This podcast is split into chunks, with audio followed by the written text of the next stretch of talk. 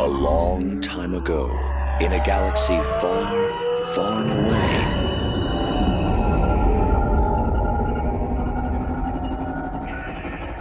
You're listening to Star Wars Beyond the Films, the official expanded universe podcast of StarWarsReport.com. There is a great disturbance in the Force. That's right, Whistler. Welcome to episode 244 of Star Wars Beyond the Films, your discussion podcast, your podcast of legends, your ticket to that galaxy far, far away.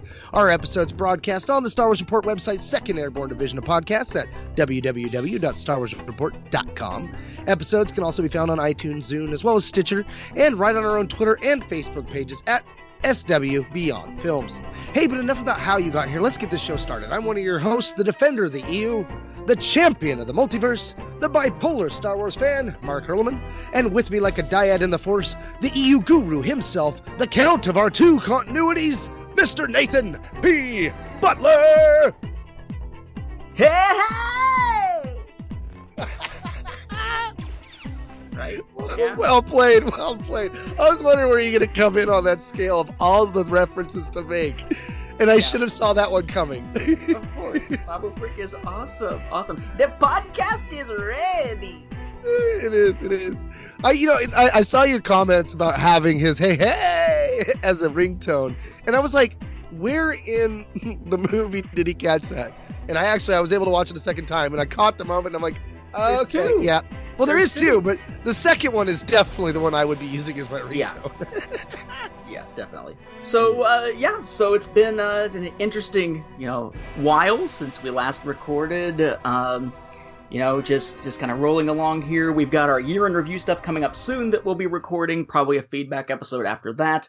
Uh, this will be our Rise of Skywalker episode, and those together will probably take us like halfway into the year, given how infrequently we're able to record lately.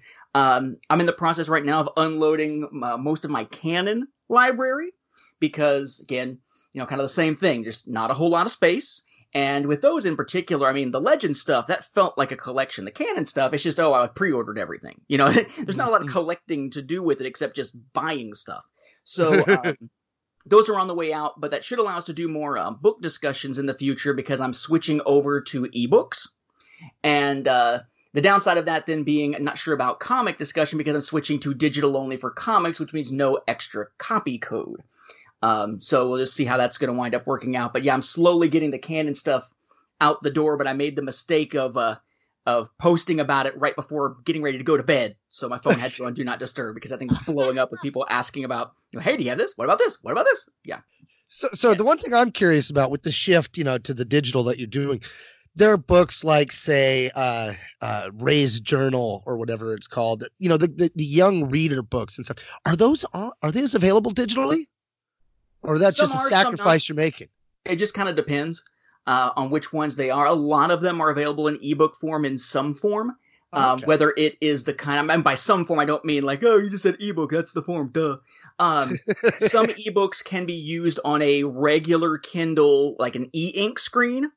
Others require you to use the app version or a tablet because they're more elaborate. Kind of like whenever my uh, Saga on Home Video hits its second edition, sometime hopefully late next year.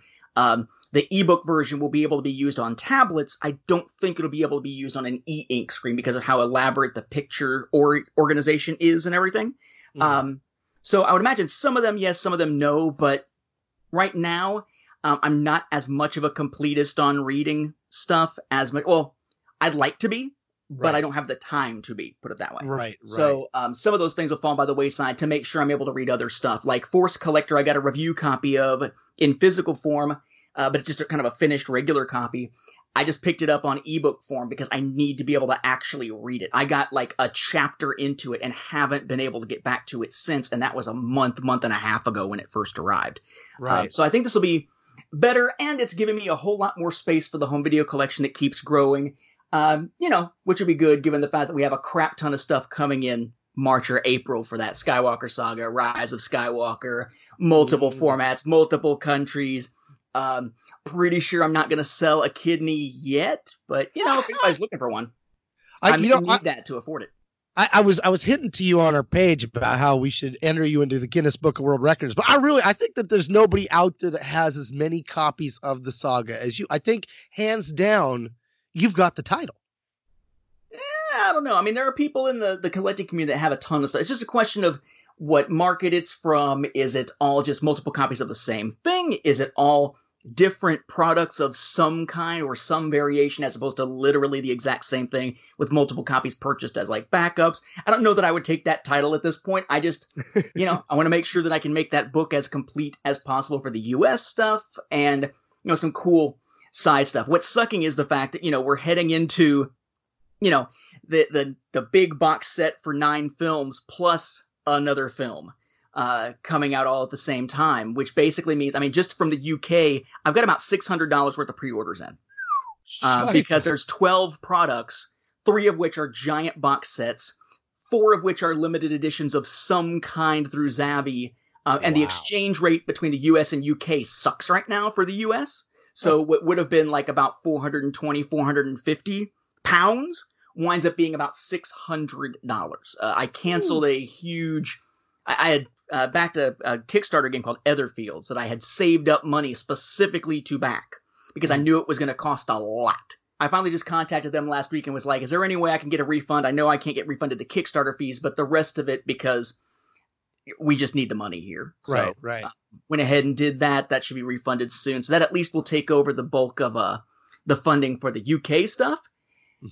But yeah, I mean, it's an exciting time to be a home video collector because we're heading into, you know, finally box sets of nine and finally seeing, you know, some of the films that have never been released in 4K get 4K releases and stuff like that. But at the same time, it's a lot at once.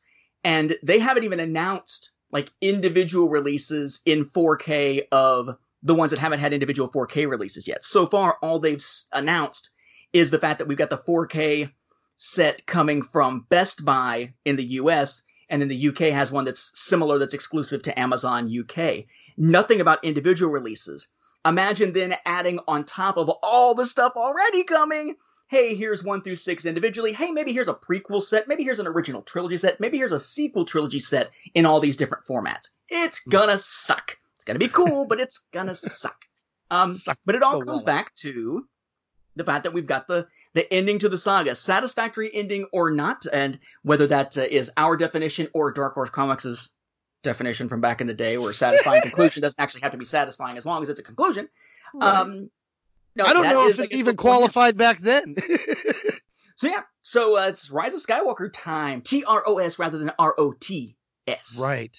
Yeah, and, and, as Nathan mentioned, we will have our uh, year-end review stuff coming, and I think for the first time with the Mandalorian, the TV aspect is going to have its own episode. I mean, there's just so much there to talk about.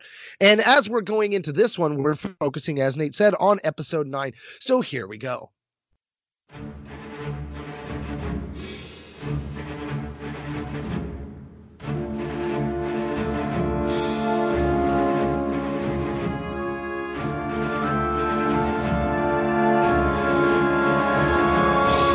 Here at Star Wars Beyond the Films, we ask the tough questions. Questions that have bothered you for a long time, or simple ones that have perplexed you off and on.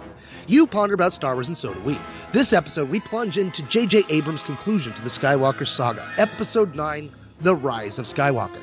Now, before we get too deep into spoiler territory, we're going to give you a quick spoiler free rundown. Just be sure to jump off at Tarkin's arrogance.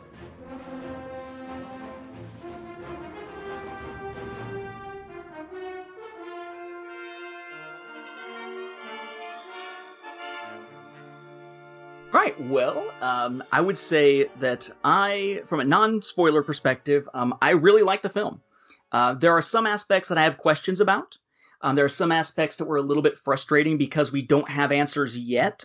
Um, and part of that for me is the fact that the visual dictionary was released on the day the film launched. And in trying to avoid spoilers, the visual dictionary goes so far in that direction that there are key things that it should have explained or should have talked about or should have had pages about that it flat out doesn't. Um, it's the weirdest of the visual dictionaries in that sense in terms of ignoring the bantha in the room. So there are some things I expect we'll get explanations for when we get the expanded edition novelization. But right now there are questions that leave me a little bit frustrated. But by and large, I think that Uh, this is definitely my favorite film of the sequel trilogy, and this is coming from someone who liked The Force Awakens and really, really liked Last Jedi. I don't think it's necessarily the best at this point of the Disney era films. I think that title goes to Rogue One right now. Um, but definitely one that I really enjoyed. I'm not sure where it stands just in terms of ranking of all the Star Wars films, but I think I've reached a point where I give up on the idea of ranking all of the films. They are too different in style, too different in tone. You can rank the trilogies, you can rank within the trilogies and that sort of thing. I don't think, for me at least, it's going to necessarily be possible to rank without something more specific than just best Star Wars film to rank right. all of the films. Um, I will say that I think that of all things with this film, the thing that stands out to me that I would say from a non spoiler perspective is thank God for Rian Johnson and Last Jedi because I look at The Force Awakens.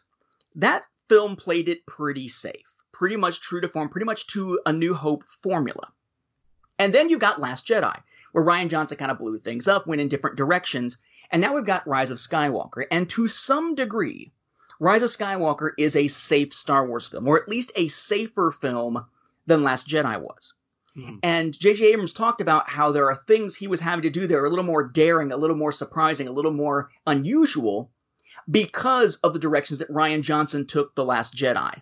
That he sort of had to up his game in terms of actually um, developing things further and going in some unusual directions. I think that if The Rise of Skywalker had been like The Force Awakens and been safe and true to form to the point where we kind of sat back after a while and thought, well, it's a good film, but it's just retreading old ground, I don't think Rise of Skywalker would be as good a film, in my view, as it is right now.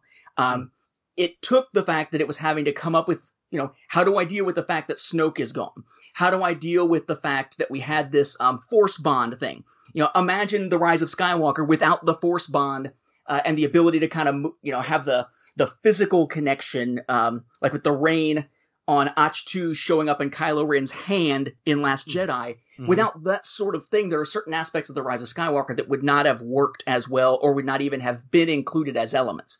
Um, so in essence, I think Rise of Skywalker benefited from Last Jedi, even if in some cases it's course correcting, which you know assumes there was ever a course to reach, and we know they don't have any freaking game plan mm-hmm. at you know at this point. There is no ma- grand master plan, not for trilogies, not for the saga as a whole.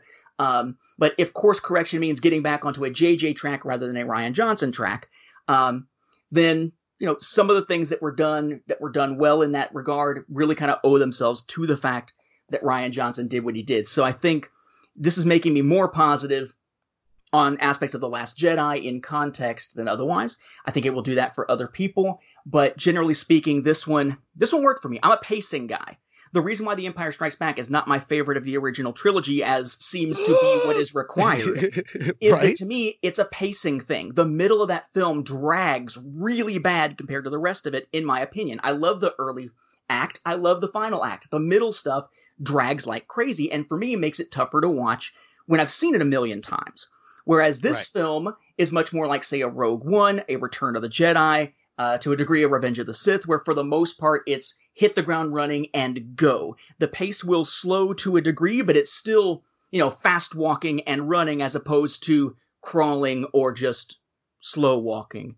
Um, so for me, um, it worked well. I really enjoyed it. Uh, I'm stoked to eventually get it on home video, especially to be able to watch it in 3D at home. And I'm hoping to catch it at least one right. more time in theaters before we're, uh, you know, we're in the home video stage.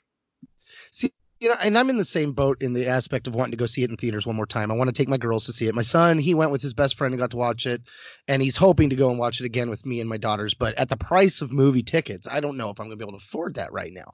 Uh, but I definitely want to take my littles. I was watching, uh, reading The Galaxy Needs You, uh, a Rey book about uniqueness of people and individuals, and I was letting Jaina read it uh, and we posted a video on on Facebook. And while I was watching her, I realized that this trilogy it's not really for me, it's for her. And I'm really looking forward to going and watching it with her and my oldest, but mostly for her. Uh, and like I was explaining to my oldest, like when my oldest was first born, and Nate, you're probably able to uh, relate to this. For me, Christmases were always about getting presents and and you know what I gained out of it, right? That selfishness. And then I had Taylor, And after that first Christmas, watching her open things, and the second and third Christmas, watching her little light light up at the gifts that she got, that became what it was all about. About watching her reaction to what we were getting her and living my life through her eyes and and that excitement.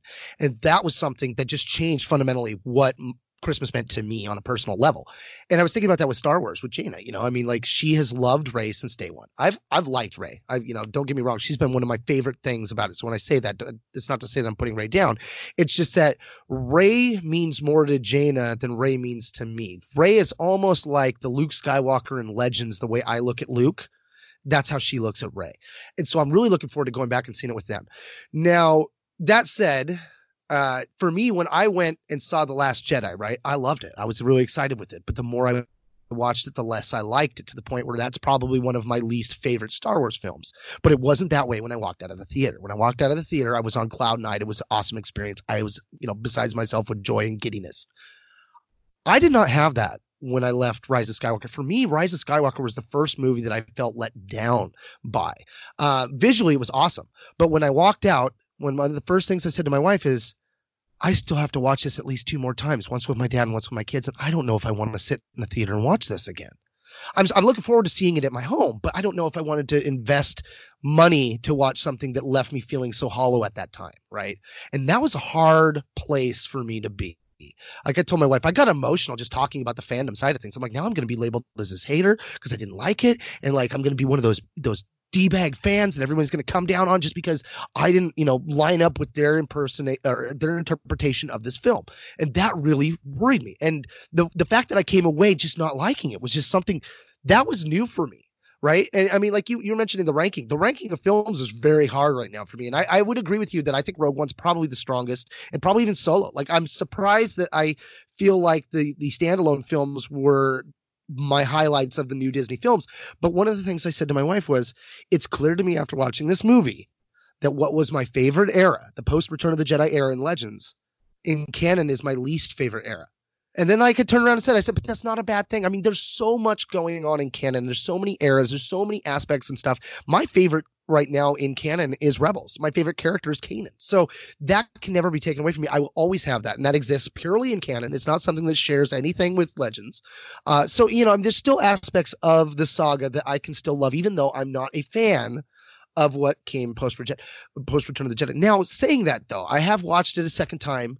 And I've been open to more things. I, I made a big post on Facebook, Nate. I, I, you and me had a breakdown on things. And when I watched it the second time, I was like, "Holy crap! There was two there was so much stuff going on in this film when I watched it the first time that I visually missed a lot of things. Like I didn't catch what was going on with certain characters right before certain characters passed away. Like I didn't realize that there were fundamental aspects of other characters' journeys. Um, I saw, you know, there, I saw one shuttle when there was clearly two. Um, you know, and we'll get into this stuff later. Like uh, right now, I'm being vague on purpose because I don't want to spoil you. But there were things that I just, I just didn't see because I became so caught up in my own mind and thinking about things and processing things that all that stuff that was coming at you, some of it just slid past because I was in the middle of my own thoughts. And that could be a good thing and a bad thing. I think for me it was a bad thing because I missed out on so many fundamental things that I didn't get the experience I was looking for. But the other side of that too was my wife won a contest for uh, Grants Pass Heating and Air, and so we went with a group of people that I would I would reference more as casual fans than diehard fans. Whereas when I saw the other films, I was at the you know midnight showing kind of thing, the very first showing. Granted, this was one of the first showings, but it was a, it was a spe- special theater just for people that were there with Grants Pass Heating and Air. So you know it, it was nobody was hardly anybody had any kind of Star Wars T-shirt. I think I was like one of the few. Nobody was in costume. There was no ah, when a long time ago. None of that. It was very quiet, right? And on top of this, like my wife pointed out, I wasn't really in a good headspace. I was sick. I'd had pneumonia. I had two inner ear infections. I was honestly, I was desperately worried that I wasn't gonna be able to hear half the movie because my ears kept plugging up and blocking up from about two o'clock to about eleven o'clock. So I was like right in that prime time frame of like, man, I hope my antibiotics are gonna kick this out so I can actually hear the film. Luckily, I was able to hear it. But you know, getting back to the film, the visually, it was awesome. One of the best films I've ever seen visually, sound, soundtrack, awesome, all that stuff. What I had an issue with was a lot of the plot being left off the page, which normally, as a Legends fan, that's a great opportunity for stuff. But in the current canon, I feel like that's one aspect that Lucasfilm has really dropped the ball with their tie-in materials. They really haven't bumped that up. We haven't had a Stover effect yet. I mean, we've had a couple novels that have got really close, but nothing that has hit it out of the park like Matthew Stover did when he wrote the uh, Revenge of the Sith novelization. So, you know, I, I was fighting that issue. Um, so so the plot holes and stuff were real big right out the gate. I mean, in the opening crawl alone, I'm just like there were things that I wanted to know more about right out the get go, and I want to think that that put me on edge going into the film. Right, so I'm I'm struggling with that right out the gate. That was a hard thing for me.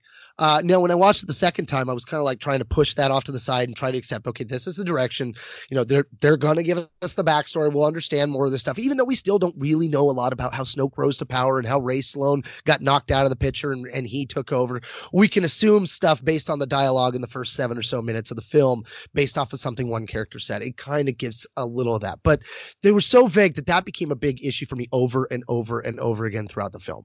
And for me, I didn't watch the films again as a lead up, I was reading Resistance Reborn, and I had no idea that it was going to be a year later after Resistance Reborn than this film came. You know, I wasn't sure if it was going to be like, you know, we're going to go right from this book right into the the film or what.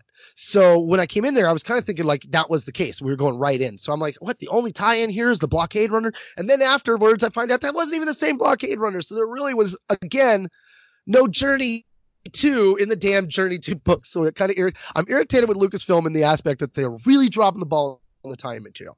Now that's not punishment on the film's side of things, right? Uh, but I had a lot of times where I was just like, well, that's convenient.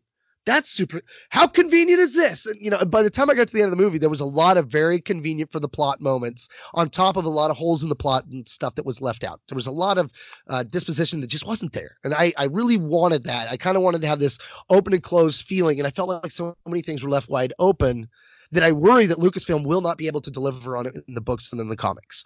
Uh, um, because that's how I feel like lately they've been. I just feel like they just really haven't given it their all. Now with the hiatus of sorts, I don't really, I don't know if we can really call it a hiatus since we know films are coming out in two more years, right? But with that hiatus, I think there is an opportunity that they could do better by me in, in the way of uh, how I'm expecting to have that tie-in. They don't need to cater to me though. That's not the point. Uh, I do feel like there was a lot of really good moments in here that was fan service and fan catering, and they worked really well. Um, the big three, the the new big three, I should say, because I, I, really feel like Han, Luke, and Leia's characters in the entire trilogy have been disserviced. I, I did not. I was I am not a fan of what they did with those three characters, but the new big three, I really appreciated the dialogue. I appreciated the camaraderie of the characters. Their plot was probably my and, I've said that before about the Last Jedi and stuff. Their plot has been what's keeping me coming back and sitting down and wanting to know more. Uh, so in that regard, JJ did an excellent job.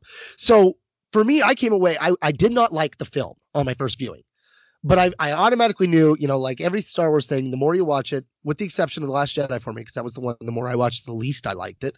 But every single book and every single movie and stuff, the more I watch it, the more I enjoy it. And I'm hoping that that's going to be the case, the more I will understand, because there was a lot that I didn't understand.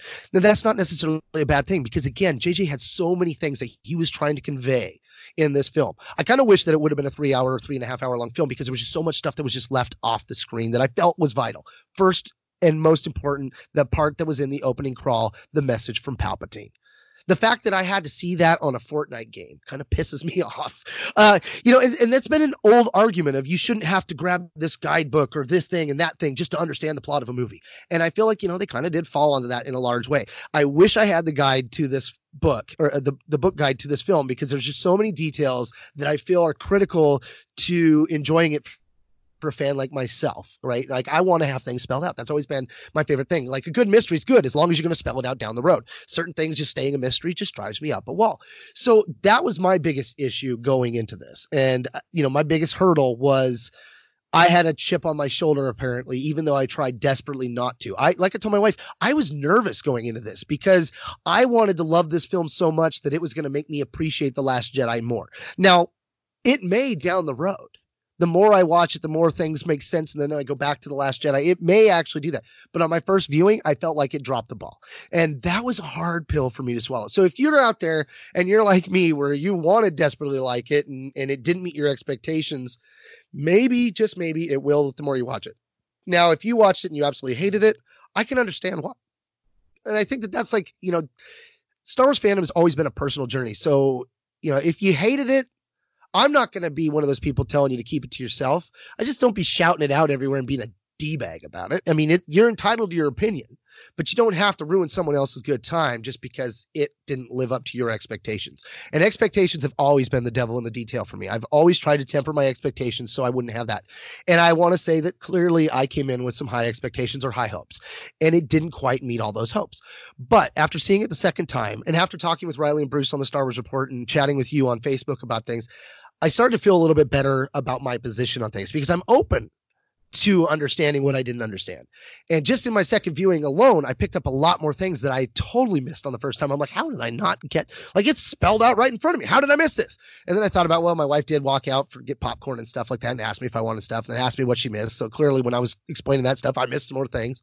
Uh, so you know, I, I for me, it was a letdown, but I think that there's a lot of promise here. You know, as I said, visually, it was on top. I mean, if if I had to say from if I was to rank the films visually, I would probably put this one at, at, number one with Rogue One as my number two, just because they both I felt like they both delivered so much visual eye candy. Uh, and there were some great moments in this film that absolutely had me fist pumping.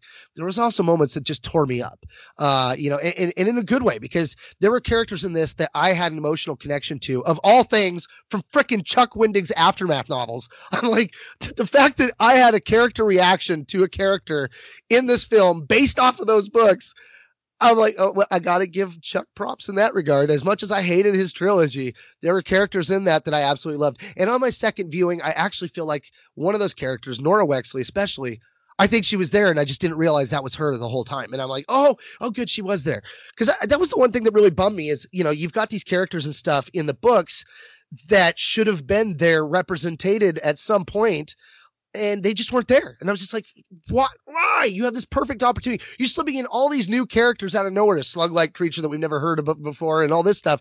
But you couldn't bring in some of these other generals that have survived through the Empire falling and rising and becoming the First Order. So I got caught up in my head, and not necessarily in a good way.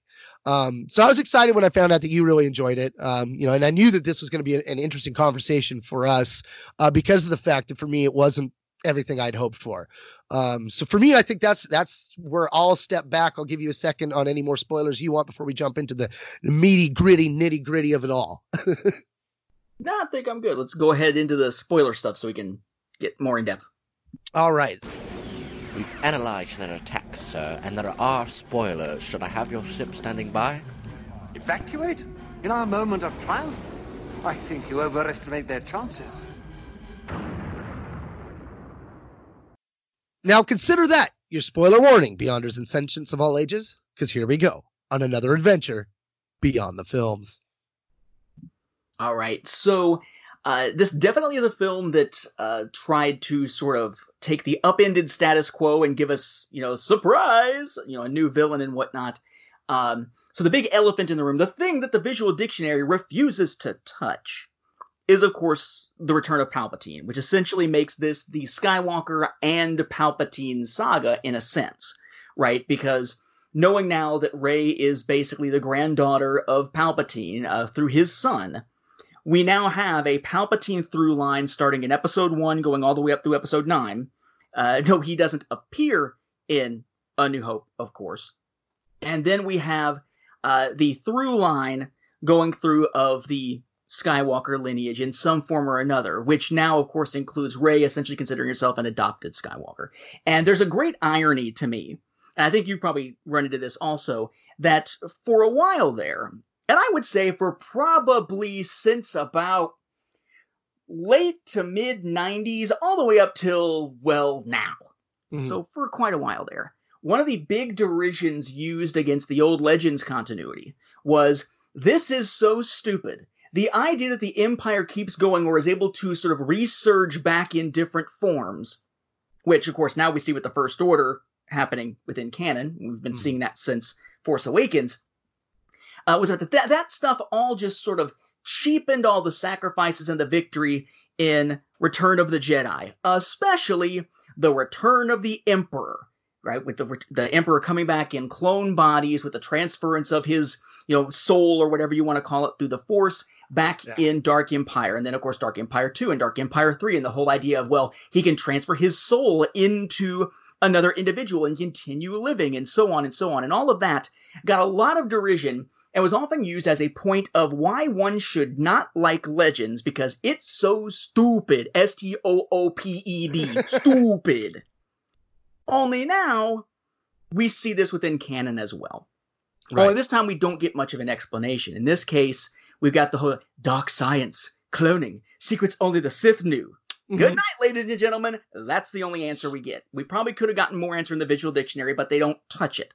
All we know is that Palpatine somehow survived. He apparently, presumably, I'm assuming. Um, let me check the uh, the chronology here. Uh, I'd have to go back and look at it specifically, but I know that. Um, yeah, uh, now as secure as the Emperor, Sidious begins to develop or to delve deep into the dark side, including the hunt for immortality. That is post Revenge of the Sith. So he's telling the truth to Anakin at least about how you know uh, he doesn't actually know how to stop people from dying or, or to create life and control the midichlorians and that sort of thing. That was something Plagueis could do. And no, they've confirmed yet again, Sidious did not create Anakin. That's not what it meant in the pages of Vader when they had that vision. It just meant he was manipulating the situation. Um, but he was telling the truth to Anakin that no, he couldn't, you know, create life or have immortality yet. But that was in Revenge of the Sith. And in the time since, he managed to presumably find that type of arcana, learn more, and develop the way to actually do that, which apparently has to do with, I guess, channeling. It, it depends on if he's talking metaphorically or literally. Does he actually have all the souls of all the old Sith contained within him, and that's what he's transferring that along with himself? So it's essentially a constant, almost Highlander type thing? Or Right. is it the fact that it's sort of that he now has access through the Force to all of them the same way that Rey did for the Jedi? Because a thousand generations live in you now did not mean that she had the souls of all of these Jedi within her, but she was able to tap into them. So we've got that aspect. That We've was a the fact- big question too, because like when he said that they all live in me, I'm like, oh my god, Bane was a genius. Like the apprentice grows to a point where the apprentice is able to strike down the master, and the secret is the master takes over the apprentice, and they become a new being. Holy crap! But Like, no, that was something no, I've been because- thinking about. Because if that's something that only one had mastered, Plagueis prior to Palpatine, Bane didn't know how to do that. None of the Sith No. before that Yeah, would yeah. have known how to do that. But Yeah, somehow exactly. they would have been connected. But and anyway, so we got that. We got the whole idea of the final order being what his forces are called. The visual dictionary gives us the name of the Exegol Sith cult as the Sith Eternal. It's the only way they're willing to refer to it in the visual dictionary at all, by the way, is Sith Eternal, never by Palpatine specifically. Um, and all this building up that's going on. And the idea that Snoke was essentially a puppet.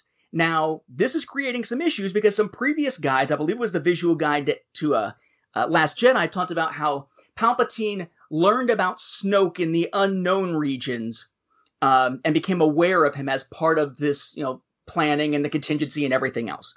So it sort of begs the question: Does that mean that he took over Snoke or controlled Snoke, and then when Snoke perhaps died at one point, replaced Snoke with a clone? Did he kill Snoke and replace him with a clone in the first place? Was there ever an original Snoke? If not, what was the clone of, or are these Right. just genetically manipulated? But the idea that that Snoke was never really the big bad kind of you know makes it so that for some people it's more easy to accept what happened of course in last jedi when he was killed and the idea that you know we're seeing the rising up of kylo ren now as the emperor so that now is or would be emperor so that now there's a conflict between him and this emperor. But it's it's a thing that needs more explanation frankly. Yeah, yeah, but I think for me, it, it- it's one of those things where I was willing to accept it primarily because we'd seen it happen in Legends before.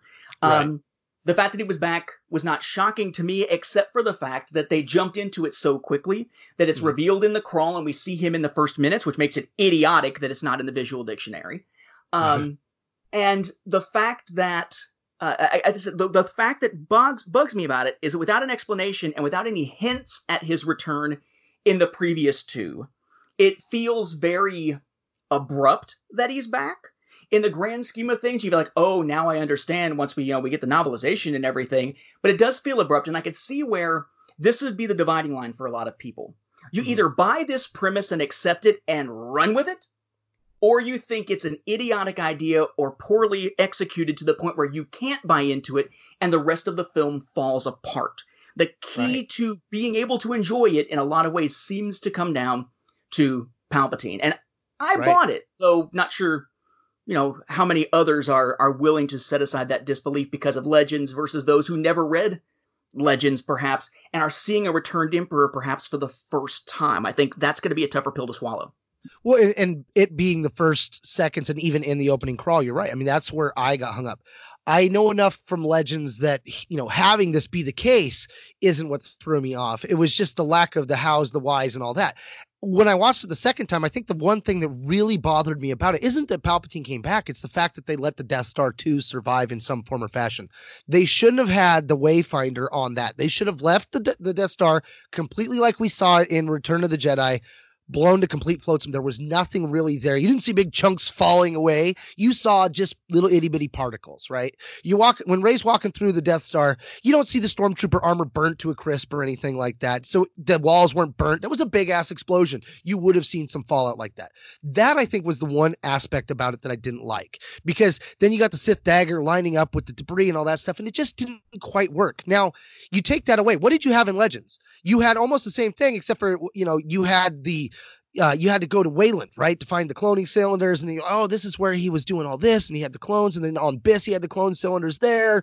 And I think if they'd have done it in a different way, if they would have had that Wayfinder in another location, I think that that would have worked a little bit better because having the Death Star, it just raised way too many questions. It made the whole thing feel more like a shoved in your face retcon.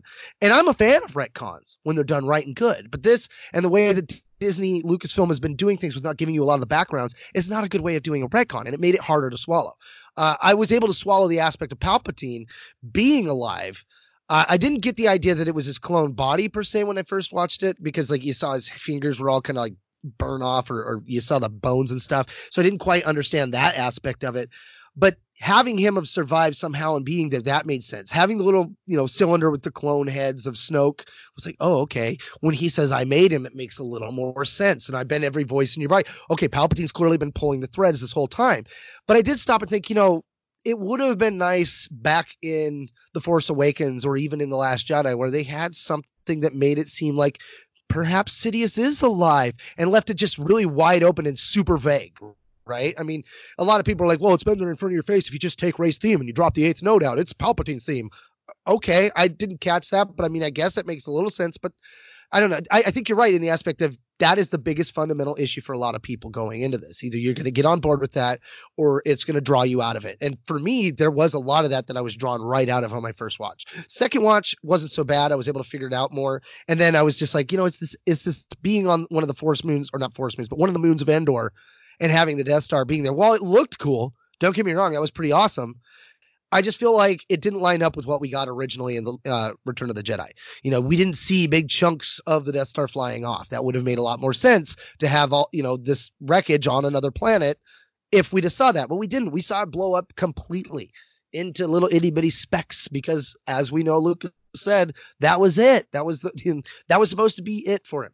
Um, I know some people that had a big issue with Palpatine being back in Legends and now with this because they felt like it it reduces Anakin's role as the chosen one. Uh, and you know, I I can see where they're coming from, although at the same time, I feel like you know what he did was halted the the empire enough that it was able to throw the chaos that they needed for things to be the way it was. What I had a hard time with was the final order. What's the point of the final order? The final order is the whole purpose of the first order. Why the frack would you have a second contingency plan on top of your second contingency plan that you already have? That made no sense to me. Plus the whole aspect of where City or Snoke came into with all this because I would have loved to see Rae Sloane show up in any of these three films. Like that would have been a great moment or reference of some form or fashion.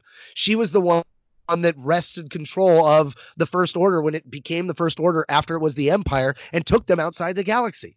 Although now I'm starting to think that outside the galaxy was really just in the unknown regions. I mean, I, I feel like in a lot of ways they backpedaled really hard on the overall plot of things. If everything's canon, it sure as hell don't feel like it. And that was a bothersome part for me because it kept pulling me out.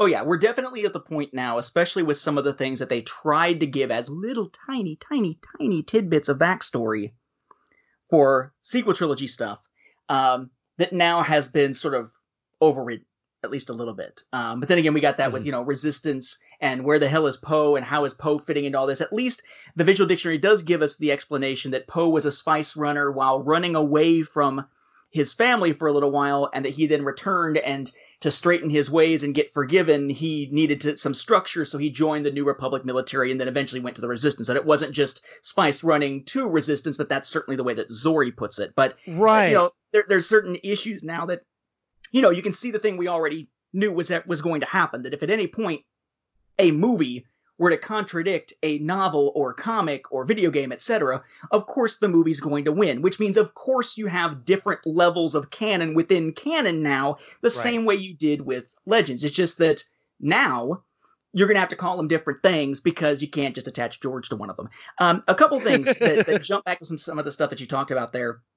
First, and just as a as a side note here, may I say that with the whole Palpatine returning thing, I think it's more than just giving us context back to the previous two. I definitely think that Snoke kind of sucked, and I'm now glad that it turns out that there's a reason why he kind of sucked. Right? Right. That he was just this big hologram dude. You're kind of like, who the hell is this guy in Force Awakens? Last Jedi, Snoke gets smoked, right? Um, but looking back on it, it gives me personally more of a context overall because if Palpatine knew how to do this before his death, he knew how to do it in the throne room during Return of the Jedi. So strike me down with all of your hatred, and your journey towards the dark side will be complete. Takes Right. a completely, completely new context with the idea that he might have been looking for Luke to cut him down so he can enter Luke's body, a la Dark Empire. Well, plus what he tried to Obi Wan Anakin, so- ruins ruin Obi Wan ruins his original plan for Anakin because now he's like, well, ch- now you're ruined. Uh, Why would I want to take over your body? I don't want you for your body anymore. And certainly not for your mind, you sand hater. Um, so, um, the thing that, that, that struck me, though, is I don't have a problem with the whole Endor, you know, Kef Bir, uh, Death Star wreckage thing, because you would figure that an explosion like that, it's not going to actually atomize everything. There's going to be wreckage of some kind, and we've seen the idea of wreckage before. The graveyard of Alderaan, we've seen with Alderaanian wreckage. We've seen what was left of the Death Star previously. What was left of the Death Star was checked out, for instance, even going as far back as 1991, 1992 with the Trioculus books uh, in Legends. So for me, the idea that there was wreckage, not a big thing. For me, it was the dagger. There are few things in this film that make me scratch my head and kind of wish it was handled better or explained better. The dagger is one of them. Um, one, we got people saying it's an ancient Sith dagger. How does an ancient Sith dagger tell you the way to the Death Star that didn't exist yet? No, it's an ancient Sith language Right. on a dagger. It is not an ancient dagger.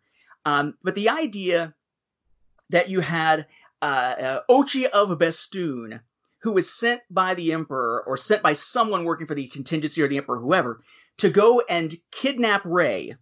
So, so I guess the timeline basically is that um, when Rey is six, son of Palpatine and his wife slash mate, whatever, and little six-year-old Rey um, are on Jakku, or I guess they're on. Uh, I guess there have to be, or, or, or they had gone to Jakku. Hmm. Um, they instead of just leaving Rey with somebody like here, let's leave her with somebody safe. It's hey, let's sell her to Unkar Plutt. That that hey, that puts Obi Wan's plan of we're gonna take Luke to Tatooine and let him keep his surname. That puts that shit to shame. We're gonna put him with Vader's family. Yeah, because that's an easy place to hide it. Thank goodness they don't have family reunions. No, the the the son of Palpatine and his wife went all out and got Rey, you know, basically stuck in quasi slavery essentially. Um, which makes it all the more odd that if he, she was sold to Unkar of her leaving, doesn't that mean that it's not just the "that's mine"? Isn't just about the Falcon? It's about Rey, right? That's Right. mine. Um, but then I guess after leaving Rey, uh, Ochi catches up to them and kills both of them.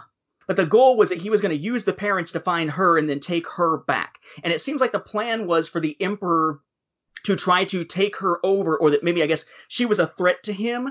Kind of like, you know, the son of Skywalker must not become a Jedi, you know, uh, if Anakin were to have any offspring, they would be a threat to him, and that whole thing. That he's sort of wanting now Kylo to be the body, but he needs to take out Rey as a threat. But then as Kylo starts dipping toward the light side, as we see, we see Rey wind up being the one that he then wants to, you know, take over, kind of like he would have wanted to, presumably when she was just a child. Um, so it's kind of that, that, that question of motivation of how how is it that Palpatine is switching back and forth between back and forth between he wants Rey brought to him, no, he wants her dead, no, he wants her to be him stuff. Mhm. Um, but the dagger becomes that weird piece in the mix that he's got it to use, but he doesn't have the Wayfinder. You got two wayfinders. One is on Mustafar. That's the one that Kylo gets in the first place. You got the one then that is on the Death Star. Presumably, the Emperor didn't need it anymore because he already knew the way. But it's kind of weird that instead of just giving the wayfinder to Ochi, it's here's a knife, right? So in theory, Ochi, I guess, maybe didn't know his way to Exegol, and he was supposed to basically get Rey, and then once he has her, then use the knife if he has a way to translate it, and use that to get the Wayfinder to get to Exegol. Maybe it's like a level of of uh, of, of, sort of a firewall between the different stages of the plan, so that if he doesn't get Rey, then he's not giving away the location of Exegol to Ochi. Ochi also would know how to how to speak Sith because he was a devotee of this. I mean, he had the Sith emblem on there, which marked him as somebody of that. So, like him actually understanding saved, it would yeah. make sense. That was a cool car. So, so I don't know. So, the, just the the idea of the knife and the idea that it has the little thing that pops out, that very video game esque, very Indiana Jones esque. You know, you lined it up with the edge of the Death Star. It had to have been made after the wreckage, Mhm. and there had to be a reason why he would get he would have the knife, but not have the Wayfinder. Unless maybe there were multiple people sent after Rey. He just got lucky. They all had the, a knife with the thing that lets them, you know, find the Wayfinder, but there's only one Wayfinder, so that one we're going to leave there so that the one who actually gets Rey is able to get to it and go without having to get the one from Mustafar or whatever. Um, the the Right. knife thing seemed odd to me. I was fine with the idea that it felt like video game fetch quest type stuff because it felt like it still had the momentum. Right. Here's a clue. It's, it's Sherlock Holmes, right? Here's a clue that leads to the next clue that leads to the next clue that leads you to where you need to be. For me, that makes perfect sense. It's much better in that sense than Canto Bight in Last Jedi, where it's here you're going to go on this mission that's not going to wind up having payoff, just put you in peril. It fits what the characters are trying to do, but at the same time, what the heck? So Right. Sith Dagger was a thing for me. Um, See, and I- I'm more the opposite side of that. Where if they'd have taken, I mean, think about it, right. Uh, again, Chuck Wendig established that Palpatine had strongholds on all sorts of planets. Some that were doing research, some that were storing things, uh, like Wayland, right? You could have had one of these and had it there instead of on the Death Star, and the dagger could have lined up with the mountains that pointed where the entrance to the mountain stronghold was. And I think that would have made more sense for a, a majority of fans than what they did. I mean, by using and, and I get why they did it. That's the JJ trap of well, we got to have it ring really hard, right? Like we got to have you got to mm-hmm. know that this ties into Return of the Jedi. So here's the Death Star too. Like, Well- and, I think that was uh, probably for me my issue of it. Well, thank God that they wound up going to Kef Bir and they weren't on the forest moon of Endor because they may have had to find information about how to get to Exegol from like a talking mountain or something, like the old Star comics. Um, so let me tell you what. Let me hit the other things that I consider were gripes because they, I really did enjoy the film, but there are a few gripes, and that I want to be able to talk about the more positive things and the more interesting things as we go. Um, the other quick gripes. Uh, one, the question of okay, if the Emperor can basically send his soul into another body or something, then how do we know that what happens at the end is his final death? Unless his soul has to have a willing place to go, and by her destroying his body and everything else with it, when she wasn't willing to strike him down and let him enter her, then the soul is gone. Otherwise, theoretically, he could still be out there. So we have to kind of just accept that it's a death. Same thing with the other ships outside. You know, you know, they're toast because the one with the transmitter's gone. Okay, well, what about the ground transmitter? Did somebody already take that out? Because that was going to be the first plan before they turned it off. And are they talking like a slave circuit so that when that one ship that was supposed to guide them out is crashing, the other ones start crashing too? Because it seems like you would still have to go and destroy all the rest of them. And the number we see is nothing compared to the number they quote because they quote it as what, 10,000 or something? Um, It's just this massive number, unless they're talking about the size of the cultists versus otherwise. So, a little bit of a question about that. Um, the red herrings with Chewie and 3PO, some people find that very frustrating. For me, I I saw the sec- the second transport when we first saw the shot of the two, so uh, that scene worked out fine for me. As did the rescue of Chewie, the 3PO thing, the idea that he oh he had a backup, so that's you know cheapening it. Well, it's cheapening it, but he's a machine with a memory. If we didn't have the idea of backups in Star Wars, that'd be stupid. because even you know these days we have backups of you know stuff uh, on a computer. Um, the the frustration about the going back to sort of the wayfinders, the idea that um, you know, Kylo has the Wayfinder with him at the beginning because he gets it on Mustafar, and it's in his modified TIE Whisper that looks like a TIE Interceptor. And then we see him in a TIE Whisper slash Interceptor on Pasaana, which she does the flip slash on that loses its wing and crashes. Then we see Kylo coming out of that. Was the Wayfinder in that ship, and did he take it out with him? Or was it not with him at that point? Because we see him in another TIE Whisper later, which is the one she manages to steal on Kef Bir, take to Ahch-To, and then take to Exegol. So, kind of the location of where was Kylo's Wayfinder uh, as far as which TIE Whisper was it on? Did he just Right. save it? That's just a minor thing. Surely, I- if he crashed it was on that one, of course he saved it whenever he saved That's- himself. that's and- what I'm thinking. Because I was also thinking when Vader's helmet drops on the one planet and he realizes where she's at, I'm like, clearly he went back for that helmet, right? Like at this point, he's not just done with it all and is like, I don't need the helmet anymore. Yeah let's see. And then you got um, the fact that when we finally do get the Luke and Leia training sequence, which I guess is maybe right shortly after the Aftermath books, perhaps. was one of um, because of the timing that's given in the uh, the timing that's given in the book. Um, let's see, in the visual dictionary, has uh, Han and Leia getting married, Luke beginning training Leia in the ways of the Force, then the Battle of Jakku, uh, and then presumably right out, uh, yeah, and then Leia ends her Jedi training on Ajan Kloss upon seeing visions of the future and recognizing where the that galaxy needs are most, all that kind of stuff, which is fairly quick there. Um, but the fact that when we see Luke and Leia during the training flashback, that looks nothing like how Luke should look at that point. It looks like a New Hope Luke, um, rather than Jedi era Luke, you know, pre car crash Luke. Um, that got me a little bit. Um, and uh, I guess the other things that stood out to me as far as negatives go um, would be the ones that really just, you know, had me f- face palming. Um, why did we need Klaud in the advertising for this film? And why is it that when they when they're the one time we see Klaud doing it, they're like, "Hey, you got that fixed yet?" He has no hands. Mm. How is he supposed to be fixing things with that panel there? Is he is he telepathic or something? Um, so why was he there? And why did we need Beaumont Kin, right? Uh, Dominic Monaghan. Why did we need him, given the fact that Rose gets nothing to do? Right. Rey could have if been both those. any if there was anything that irks me about the film it's not some of the things that were walked back or taken back from last jedi for the most part because a lot of those to me made sense. The snoke thing made sense to me. Luke having now sort of gotten more of a begrudging respect and like yeah yeah i was an idiot. You know i was wrong. I was here out of fear. And making a joke about you know a jedi's weapon needs more respect and all that kind of stuff.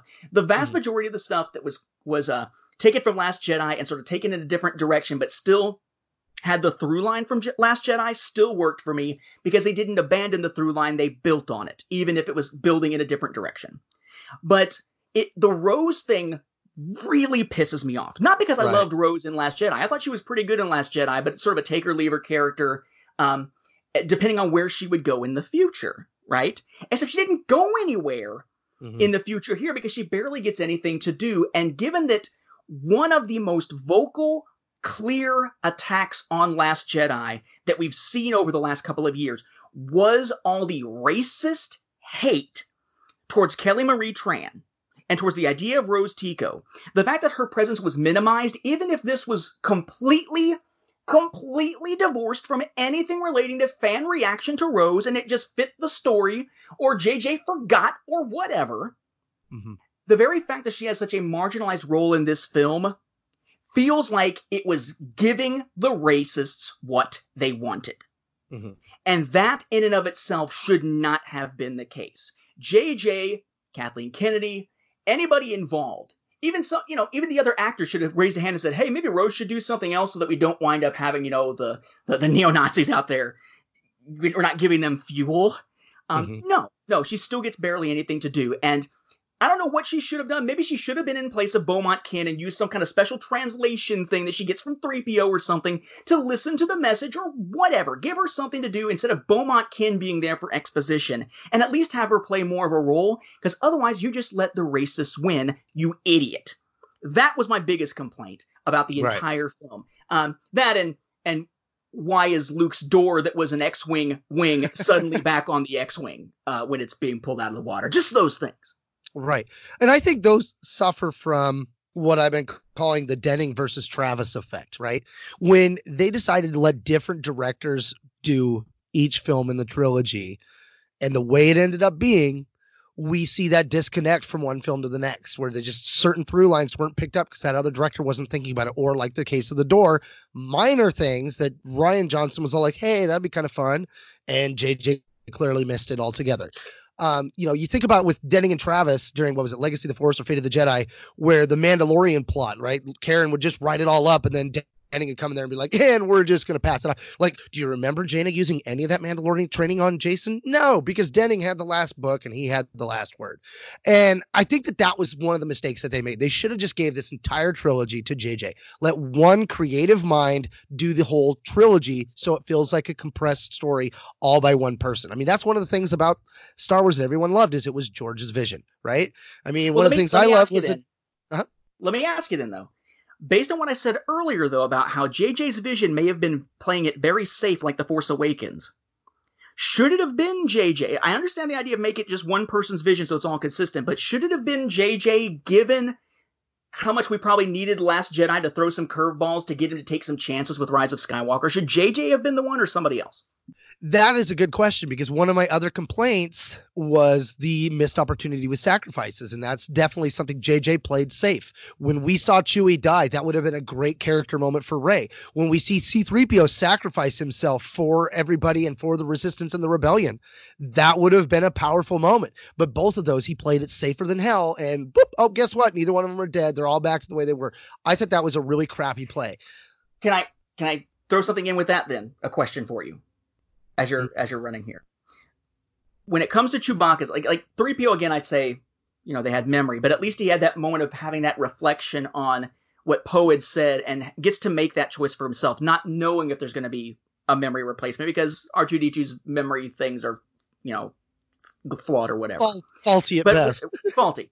But thinking of Chewbacca here, the fact that it, that she gets that emotional jolt once she winds up firing off the Force lightning by accident, that I think was an important clue as to her heritage, but also something that you know touches on some of the darkness in her, which we'll talk about later because there's a really interesting article I want to bring up. Um, But one of the things I've brought up before is how you really needed Han to be able to forgive Ben in order for Bendemption to Mhm. be accepted by fans. If Chewie had actually been killed by Rey screwing up, would she have been able to be the heroine of the story, or is that so unforgivable that the ending of the movie wouldn't have worked? That's what I, I- want to know from you. I think it would have worked because I think, you know, for one, Rey didn't put Chewie into this the shuttle, right? Everything she was doing, she was trying to save him. And I think the lesson that would have been learned, I mean, maybe she did learn it, but I think it would have been really drove home is if you slip up even a little bit, it's going to have dire consequences.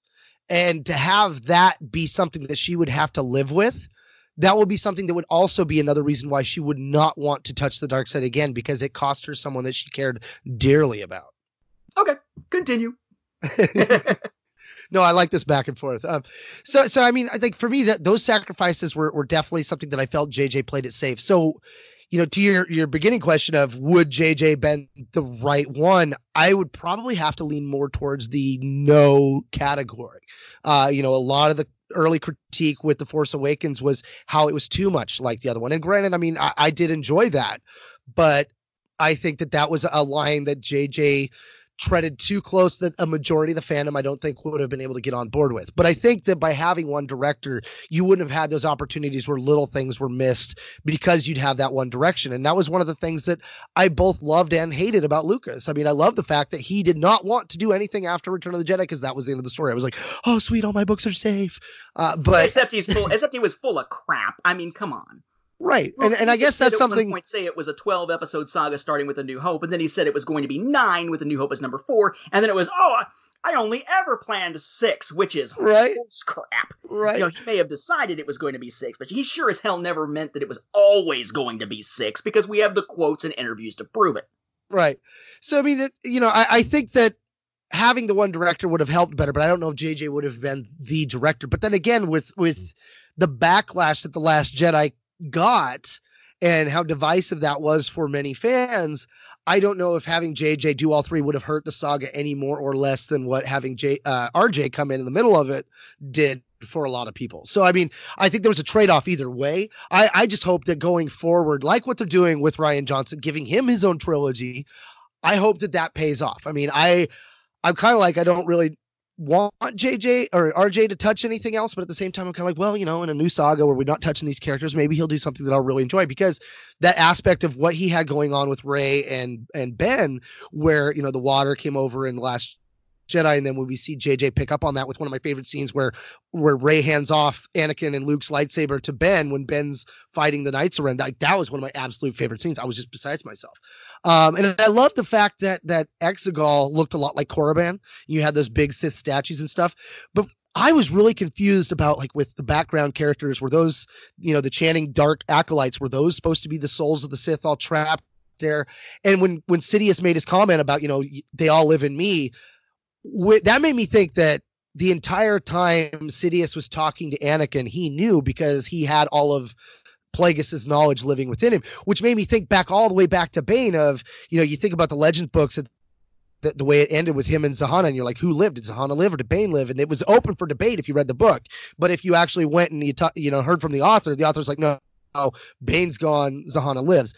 It makes you stop and think about like from that rule of two aspect, if they were you know training their apprentice to take over, right? Why would you want to have them take over at all? Why would you be training your replacement unless you always knew that you were going to be living on all your information? Information, everything about you is going to live on in them. You were, in a sense, kind of possessing them. And in that moment, you were creating something new, right? And he talks about Rey being the new Sith Empress, and, and all she has to do is accept it. So basically, she would be getting a dose of super dark side with all that information of all the old Sith Lords and stuff. So I, that made me really feel like Sidious was, again, just lying to Anakin, which made me stop and think, you know, Palpatine went full in on the seduction of Anakin right? That was like 12 dates and stuff before he even tried to get underneath the shirt. Whereas with Rey, he's like, we're doing this. Like, like man, Sidious, pump the brakes a little. You got an inside here. She's family. You creep. Back off on the dark side stuff here. Which, you know, and then there was the other aspect of, you know, well, who would have done the brown chicken, brown cow with Sidious? And then I'm like, dude, you know he raped her. You know it. There's no way he was going, whether he just forced LeBon sodomized the girl or whatever. He full on raped the lady to have that kid. There's no way anyone willing. I mean, even when he was Senator Sheev, like it, I don't I don't see a lot of people lining up at Senator Sheev's door aside from people that just wanted some of the the the benefits of having a political boyfriend. I mean, I mean, you know, I mean, I'm sorry, Ian McDiarmid, but I mean, you, you are not the best. You're not just Don Juan Donis. You're not Fabio. Like I I don't know. For me, like the whole having kids aspect, that retcon, that just made Sidious even darker. Just like, oh my god, dude, he he raped somebody and then had the kid, and oh, like I there's more story there too. That's just creepy though. Possibly. I mean, maybe he did. He doesn't necessarily have to have raped her, though it would fit the Sith aspect and the control aspect definitely. Right. Um, could have been one of those, you know, power imbalance relationships where he forced it, even though he didn't do it by, you know, actual force or the force. Um, uh, it, it could have just been, you know, that it's like, so what do you want to do tonight? And he goes, do it. I'm like, okay, well, fine. Um, oh my no, god, I, I, I gotta ask you something though, uh, before we get to the positive things, because this one's one that kind of lingering on me, and I'm not quite understanding it. So I'm hoping you can explain this to me. In the beginning, we watch Kylo go seeking out Palpatine, right? And he takes the Wayfinder and goes into that red nebula. And I, I can only assume that this red nebula must be a wormhole of sorts, right? Because when he comes out on the other side of the nebula, the nebula looks just like it did before he went into it. So it's like, why didn't you just fly around it? It's a clear star field with a blue planet. We get onto the blue planet. Clearly, that blue planet must have been a nebula in itself because all the action that we later see with the final order is inside this planet nebula like crust, and they can't figure up and down like they can't all just they're all lined up on a on a same horizontal line and they all can't just decide to just lift up because they're afraid they might crash into the planet that clearly is down below them. They can all take a shuttle and get down there. That made no sense to me. I was like, how does that work? well, I'm assuming it's some type of navigational issue, navigational anomaly. It screws with your sensors or whatever. You'd have to do it manually, or it's just the storms. Maybe it's kind of like the Maw uh, or the uh, maelstrom in the sense that you have to actually go through the storms in a safe way as well to be able to get away. Um, mm-hmm. I'm sure that is somewhere within the visual dictionary. I just you know haven't had a chance to delve as much into it as I would like. Um, right. But yeah, for me, it was more just a matter of you know, well, what happens once the signal's gone, that sort of thing.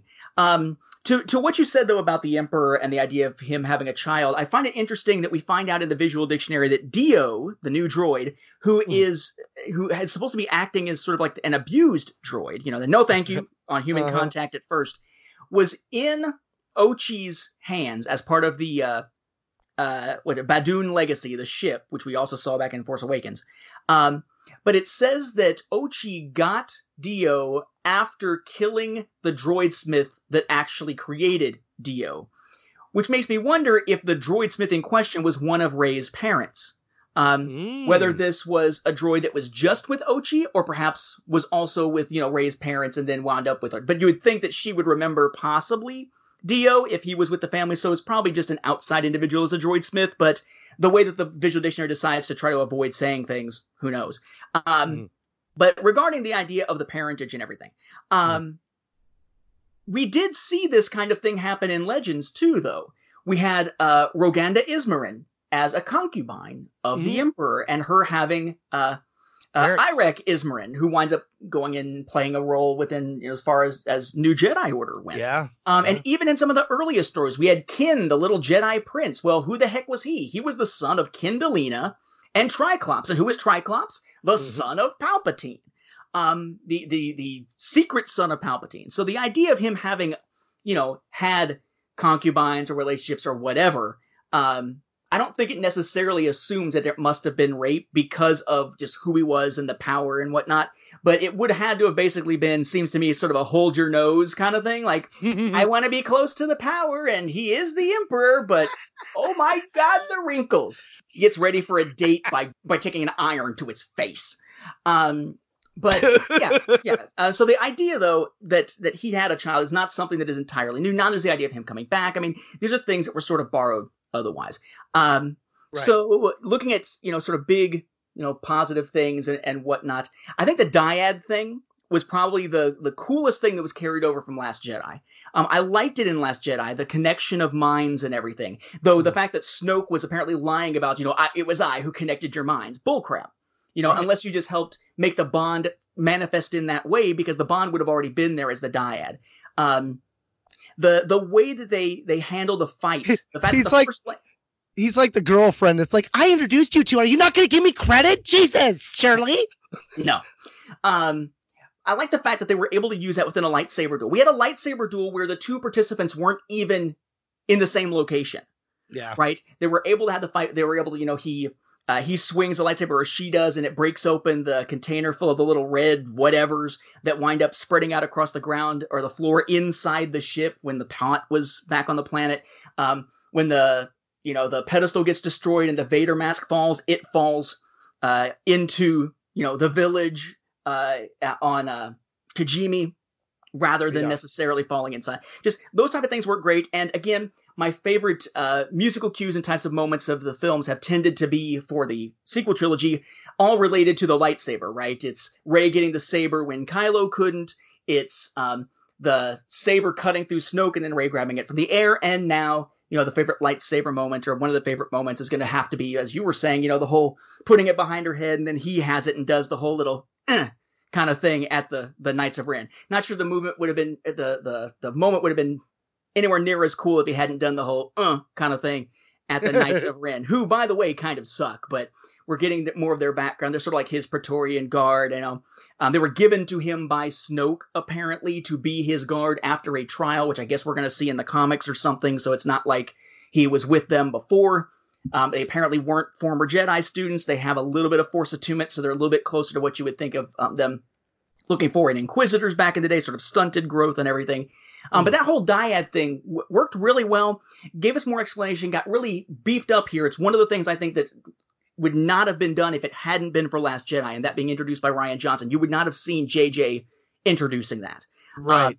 But with that whole aspect of the dyad, it's interesting because there's this line back in Last Jedi about the idea of what Snoke thinks he's seeing with these two. You know, darkness rises, which he's assuming is Kylo, and light to meet it. Well, it can't just be darkness rises and light to meet it if Palpatine's still out there because they're not the only two Force users around. Right. Um, and Luke is still you know, alive at the time. So uh, darkness rises, light to meet it. There's been an awakening and all that kind of stuff. Fine, but it's interesting. A take that came from a website called Clashing Sabers, or a blog called Clashing Sabers, which suggests something that I find very interesting and possibly, you know, true as an interpretation, which is that it wasn't that Kylo was the darkness rising and that Rey was the light to meet it. It was hmm. that Kylo is the light, Rey is the dark. Because every time we see Rey fight, she gets more angry than any Jedi we, I think, have ever seen trying to actually, you know, fight and kill an enemy. She, even back to the lightsaber duel in The Force Awakens, she gets pissed. Mm-hmm. You've got her firing off the blaster and just let that face, you know, shooting the blaster like crazy back in The Force Awakens. Um, being willing to to possibly strike down Luke to be able to get answers because she was so angry and everything. The idea that as she is rising and she is having these dark moments and whatnot, that there's been, and right around the same time that she's rising, here's Ben starting to feel the tug of the light again. Yeah. Um, and all that sort of thing. And the idea that in the end, he's the one that's from the light side bloodline of the Skywalker. She's the one who comes from the Palpatine bloodline. And that she has to basically overcome her bloodline. He, he has to overcome sort of what he wants and go with his bloodline, in essence, to be the light side instead of the dark side in that sense, uh, to redeem himself.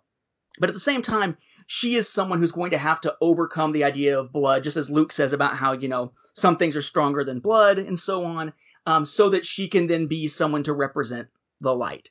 Um, I think there's it's an interesting dynamic the way that they play these two off of each other. The idea that they are so powerful. These are basically people without someone to formally train them in the really big stuff, or they're delving into secrets we hadn't heard of before, either through Snoke which must have come through Palpatine or through the Jedi texts. So they're using abilities we haven't usually seen on screen. Like Rey is friggin', you know, doing almost Vader things, taking blaster bolts, but then firing them back with her hand and deflecting them with her hand uh, mm-hmm. in a later battle. Then all the Force healing and everything. Um, things we might expect from reading legends and reading canon over the years, but not necessarily that regular moviegoers are going to expect. Um, but the dyad thing was fantastic, and the way that they connected. Um, the fact that the Reylo thing actually turned out to, to be somewhat true. You could sort of get a sense of almost a romantic connection of, oh my God, this is the only person who understands me in the last right. one. And I, I love appreciated that. I love the fact that she's able to say, you know, I would have taken your hand, Ben's hand, not Kylo's. Yeah. Yeah. Ben, and drawing that distinction, just like the Anakin Vader distinction, and that it's it's Han in the memory or Force vision, but not a ghost being able to say, you know, Kylo Ren is dead. My son is not dead, you know, and, you know, you can't, I love, you know, the, the choked up, I want to say I love you, but he can't, you know, I know.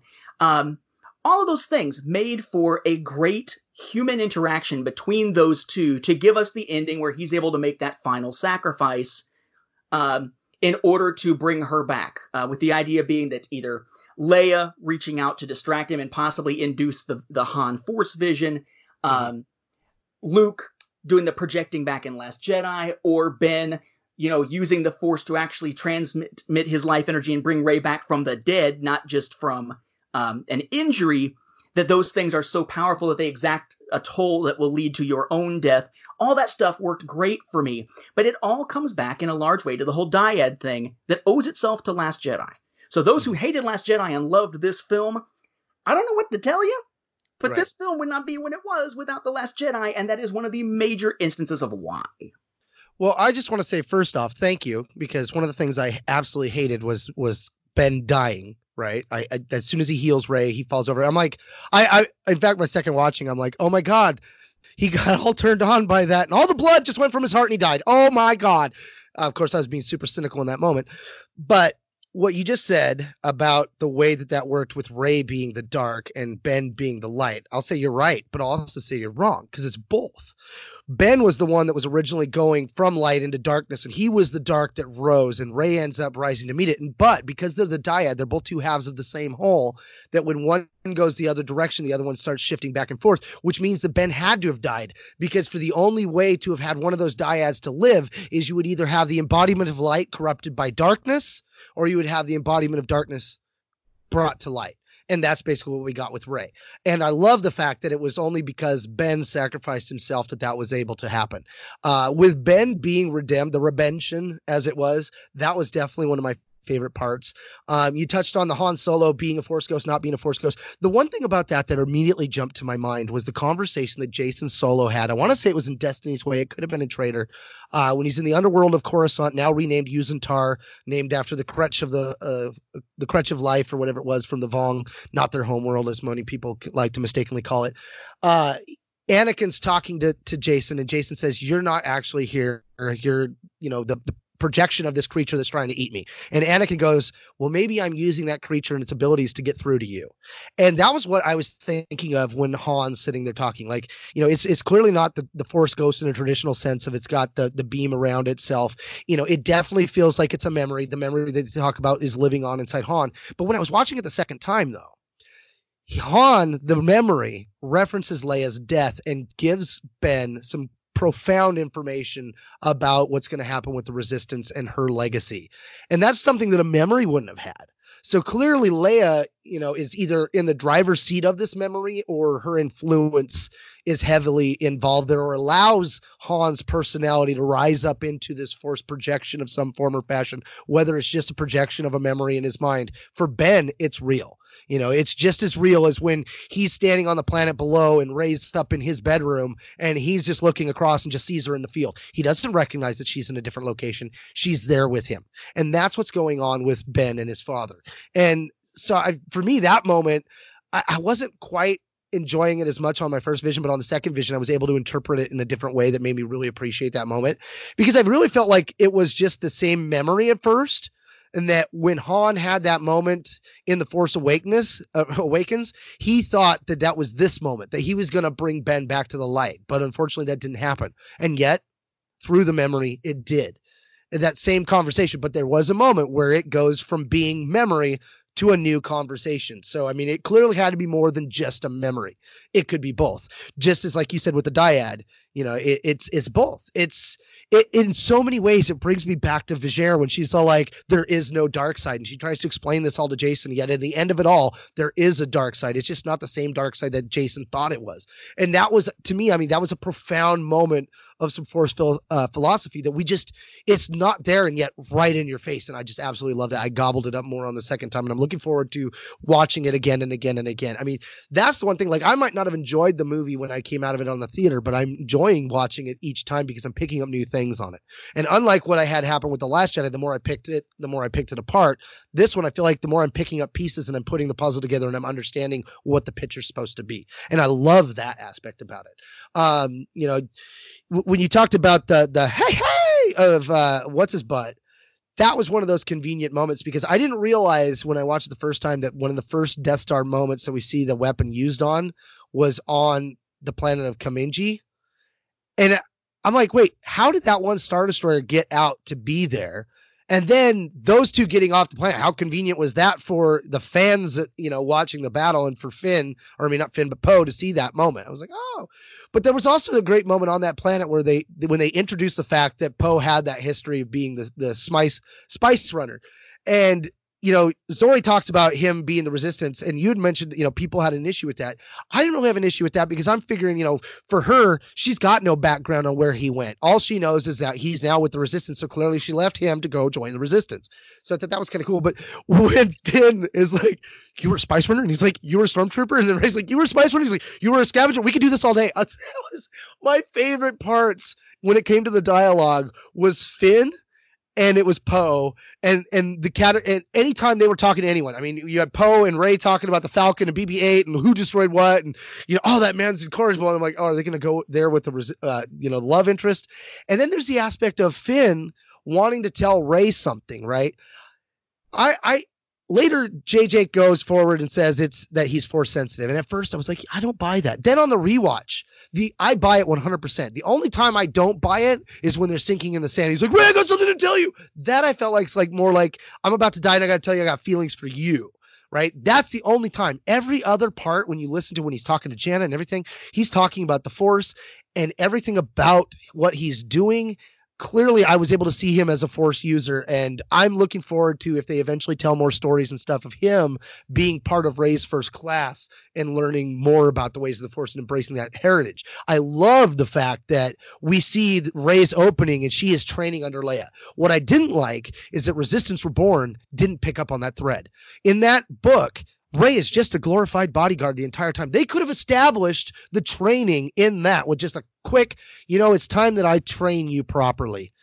They could have just done a simple line like that and it would have made so much more sense and made Rey's characterization in that book been more, had more impact uh, but I absolutely love the fact that that was a progression of Rey's character. Her training was going to be completed with Leia, uh, just like Luke, who was served under two different Jedi Masters and stuff and got the, the training.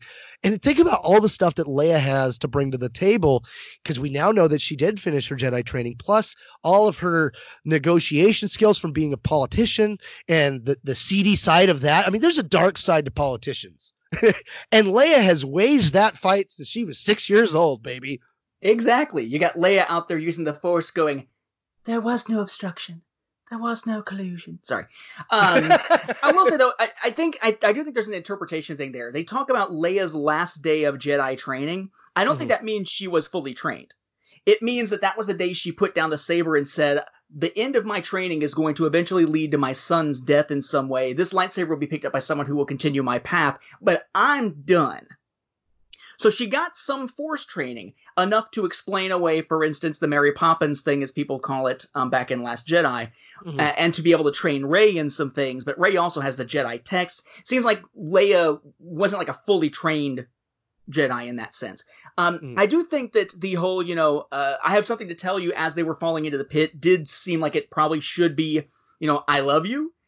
At the same time, that's another kick in the pants, kick in the seat, I guess, uh, to Rose mm. because we get no sense in this at all that there's anything romantic between Rose and Finn anymore at all. Although then again, back in Last Jedi, it seemed more coming from her end than his end necessarily. He still seemed like he had that focus on Rey. Um, I do think that as he's falling into the sand, it sort of makes sense with the whole idea of you know, you know, I'm you know I can feel the Force too, or I'm feeling the Force now, or whatever he was trying to tell her. If it's in the context of Rey, I, I've been meaning to tell you, but I've never got a chance to tell you, you're not alone. Mm-hmm. If that's what the message is, it still fits in that whole sort of heartfelt thing that you would want to tell her before death, as opposed to just, hey, I think I can feel the force too. You know, is it kind of like a tingle? Is that right. is it kind of like when your foot falls asleep? I um, can buy that. And I do think that you're right. The banter between the characters was much much improved, and the fact that they even got scenes together at all to sort of be the new big three, as you call them. Um, you know, everything from the, uh, you know, just the way they play off of each other's strengths and weaknesses as they go. The bit on Kijimi, as you mentioned, um, uh, I particularly like, you know, when, when he and Rey are going back and for back and forth early on and about BB-8, you know, you know, what's left of him's not on fire, you know. Right. right. Like, you know what you are? You're difficult. You're a difficult man, and all that kind of stuff. Um, the fact that he is frustrated that she's their best fighter and she's their training instead of out there makes sense. Um, I do think this continued and I guess has solidified what we saw with Finn, particularly in Force Awakens, but a little bit in Last Jedi. Finn is like the doorway into modern slang into Star Wars or modern way of speaking into Star Wars. It's kind of like, you know, the prequels are all very formal, except without these and thous, but they all speak very formally. And then you get to the original trilogy, there's some formality and some not with characters like Han. And then now you got mm. the hmm. sequel trilogy where they talk more like sort of, you know, modern day Americans. Um, but for instance, you know, it's the whole, you know, you know, mad or angry, whatever. Me? No, him. Always, or however he says it. Yeah, you know. that was um, good. Uh, or always, I, I, can't quite do it without my voice cracking. Um, and the fact that you know, you know, I'm not Leia. That's for damn sure. Mm-hmm. Those types of phrases are the kind of things you would think of in a modern societal context, but not necessarily in a Star Wars dialogue con- context. If that context was original trilogy, prequel, even though you know, you know, I'm in charge, Phasma. I'm in charge. I'm in charge. You know, calm down. You know, um, you know, whether you know, you know, tone it down or turn it down or whatever. Uh, Finn has always sort of had the dialogue that sort of felt like it didn't necessarily fit Star Wars if we were talking about the previous two trilogies. Whereas now he's done it enough across this trilogy that it sort of just sort of blends in, and that's just a way of speaking in the galaxy far, far away. Um, but I found that that actually also helped the banter as well because we could buy some of the you know the the cracks back and forth, and he's usually the one who's able to sort of put it in more of a you know a modern audience type context there. Um, Mhm. You mentioned Babu Frick and. Uh, and Zorii Bliss and the whole, you know, leaving Kijimi, that was very convenient. I will agree. It was also very convenient. She had the little pass thing to be able to let them onto the Star Destroyer, but thankfully, as soon as they got there, they're under attack. It's not like they're just like, oh, we'll just let them roam. It's okay. Um, it wasn't like an all access pass or anything like that. Uh, I thought that, you know, Babu Frick was awesome. I like him more than Baby Yoda now. I know. My wife and I are back and forth on that a bit. Like, yeah, you know.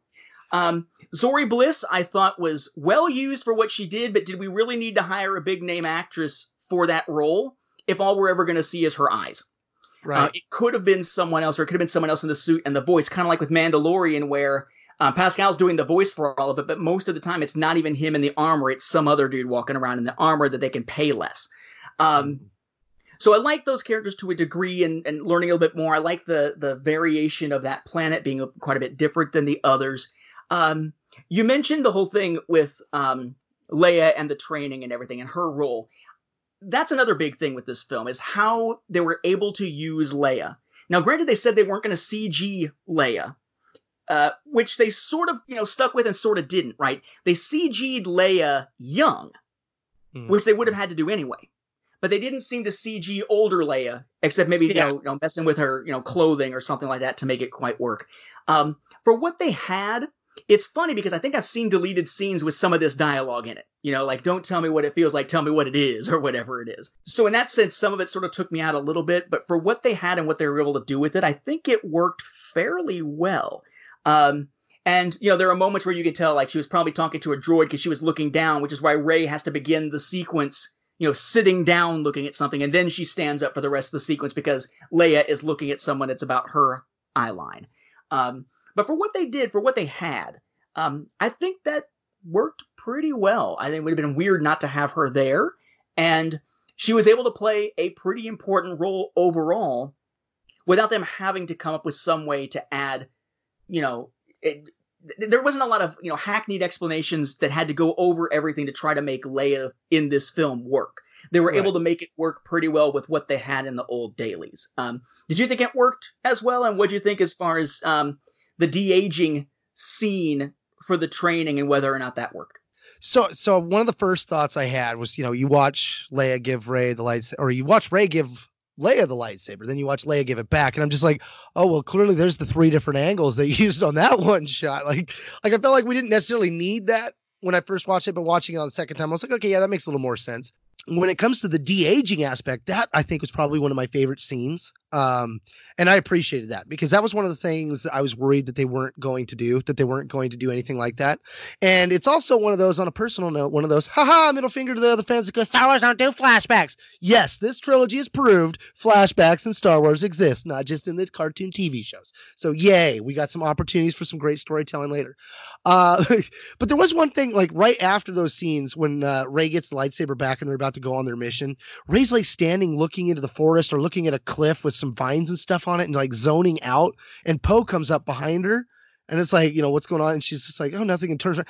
I'm like, I'm like, JJ, what the hell was that scene about? Like, what was, what am, what am I supposed to pick up from that? Like, there was nothing going on. So that part was a little confusing. But I, I really think with Leia, they did a good job. When I watched it the second time, I understood more about what was going on right before she passed away. The first time I had no clue. It was just like, what?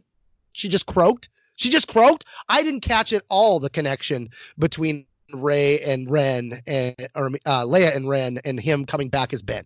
Like I missed that at all. I mean, I caught Maz Kanata saying something about it, but I didn't realize that that's what was going on. So clearly, I think that was when my wife came back and was like, "What I missed?" And I'm just like, "What about this?" Uh, but so when I watched it the second time, I was like, "Okay." Okay, that makes more sense. And then I, I caught the dialogue on Han changing. So I'm like, okay, clearly that's Leia having an effect on things. That makes a little more sense. Okay, all right, I'm down. I can get that. Um, but when I first watched it, the whole time I kept thinking, and I've thought this, you know, from the moment Carrie Fisher passed away, is what were they going to do? You know, what was the role Leia was going to have? And I say that as a huge fan of what Leia became in Legends. You know, in the New Jedi Order, my favorite series, she ditched politics and took up the mantle of being a Jedi and became a Jedi. And from there on out, she was Jedi Organa Solo. And I absolutely loved that incarnation of the character. So I was really looking forward to seeing that in the big screen. And then, you know, The Force Awakens came out and they didn't automatically have her being a Jedi. And I was like, oh man, what a missed opportunity. And then, you know, The Last Jedi, they were hinting about, you know, she's going to have a big role in the next film and it's going to be her being a badass. And then she passed away. And it was just, that felt like a lot of the air for my sale for these films was deflated because something I was really looking forward to seeing was not going to get to happen, especially when they're like, we're not going to CGI. And I was, I was immediately like, well, think about Count Dooku, mm-hmm. right? Like, you know, the actor wasn't doing, they dubbed his head on top of another person's body and they got away with a lot of stuff. Like, they could do so many things with Leia and do like that. And, you know, and, and so I, am still, I'm looking forward to the book that maybe Pablo Hidalgo will do down the road where it's like, you know, the Leia that could have been or something like that. Cause I, I think that that would have been a phenomenal tale in and of itself. That said, I think JJ did a very good job of doing respect to the actress, respect to the actress's family, respect to the story, and respect to the plot. Um, you know, I mean, I feel like Leia's story wasn't one that there were a bunch of big plot holes that I felt like we needed to have this information to know and to follow along. I felt like that was really well done and well executed, especially with his hands being as tied as they were. Um, again, the the flashback scene, them using a CGI Leia. I, I, did catch that they looked a little young, but I was willing to forgive that because that was just so awesome to see that they had that moment, brother and sister. Because those were the moments that I felt like JJ and the story robbed us of in The Force Awakens. We never got to see Han and Leia and, and Luke together. We never got to see those moments of them, you know, ha- having good, happy memories. Um, and that's something that I will always cherish in Legends. I mean, Legends wasn't always the best for them. You know, they had some horrible moments, lost some children and stuff, some some tragedy there as well. But there were moments where they had family Thanksgiving dinners and things like that, where they all came together. There were moments where I got to see them being a family that I just I'll never get to see in the saga unless they go back and they they write some books and comics and fill that gap in. And so far with what they filled in in the backstory, it hasn't been that. It hasn't been happy moment. It's it's been Han basically reverting to a d bag status and leaving his wife and his kids because he can't handle being an adult. And that's not the Han Solo I have grown to love. I mean, I had always said I loved Han in canon most of all, and now I'm like, well, no, Han in Legends is a is a funner Han. Uh, they've they've adjusted Han enough that he's he's different. He's more just. I don't know. He's just not the same Han. So I, I, think that JJ did a good job. Kathleen Kennedy, they, they made the right call in what they did with what they had. And I think that that really worked. Whereas some of the other things may not have worked. A lot of things felt very convenient, like Lando conveniently being where they needed him to be at the first place, and then Lando conveniently being there when Poe's talking to Leia's corpse about, I don't know how to do this. You're gone. Like when Poe got back with Finn after that mission, right? That's one of the moments that I I've cried every time I've seen it when he finds out she's gone, right? In the books, all he wants to do is he wants to be there to protect her. And yet he's got this responsibility to also help lead and to help her in that regard. And for him to come back and her to pass away, that was a hard moment. And then when Chewie does this cry out and drops to his knee and cries out, that just killed me. Uh, I mean, in that regard, that one scene alone, Chewie living needed to happen. I really felt like you know his his death would have served Rey's plot more. That impact on the crowd, the audience, and the people watching it had to have been there. And in, in, in one way, I was I was kind of upset because I felt like he didn't cry like that when Han died. Like I felt like he was like really trying to hold it together for everybody in that one. I'm like, you should have just let it go, man. Just embrace those emotions because we needed to cry with you. And I didn't know I needed that cry until it was happening. And you know, when I watched it the second time, I was I was just sobbing even more so. Um, some you know, I've always been a fan of good character death, and while I don't necessarily feel like her death in this saga was a good one. I felt like the reaction that Chewie had made it work in a way that that puts it up there that I can appreciate it a hell of a lot more. Because you know, in that regard, Carrie Fisher's passing away. It was like, are they going to kill off the character, or are they going to have her do like they did with uh, Brian on uh, Fast and the Furious, where the character lives, and even though it's contrary to everything about the character, he's going to go off and live a happy life now, and we're never going to see him again. Um, so, I mean, y- you had a hard call going into that. Yeah, I think that with Chewie having that reaction, that was very powerful. Um, at the same time, you know, he didn't quite have that kind of reaction with Han, but maybe he just did in private. Because remember, when he came back from Han dying, he just walks and Leia hugs Rey, the girl she's never met. Mm-hmm.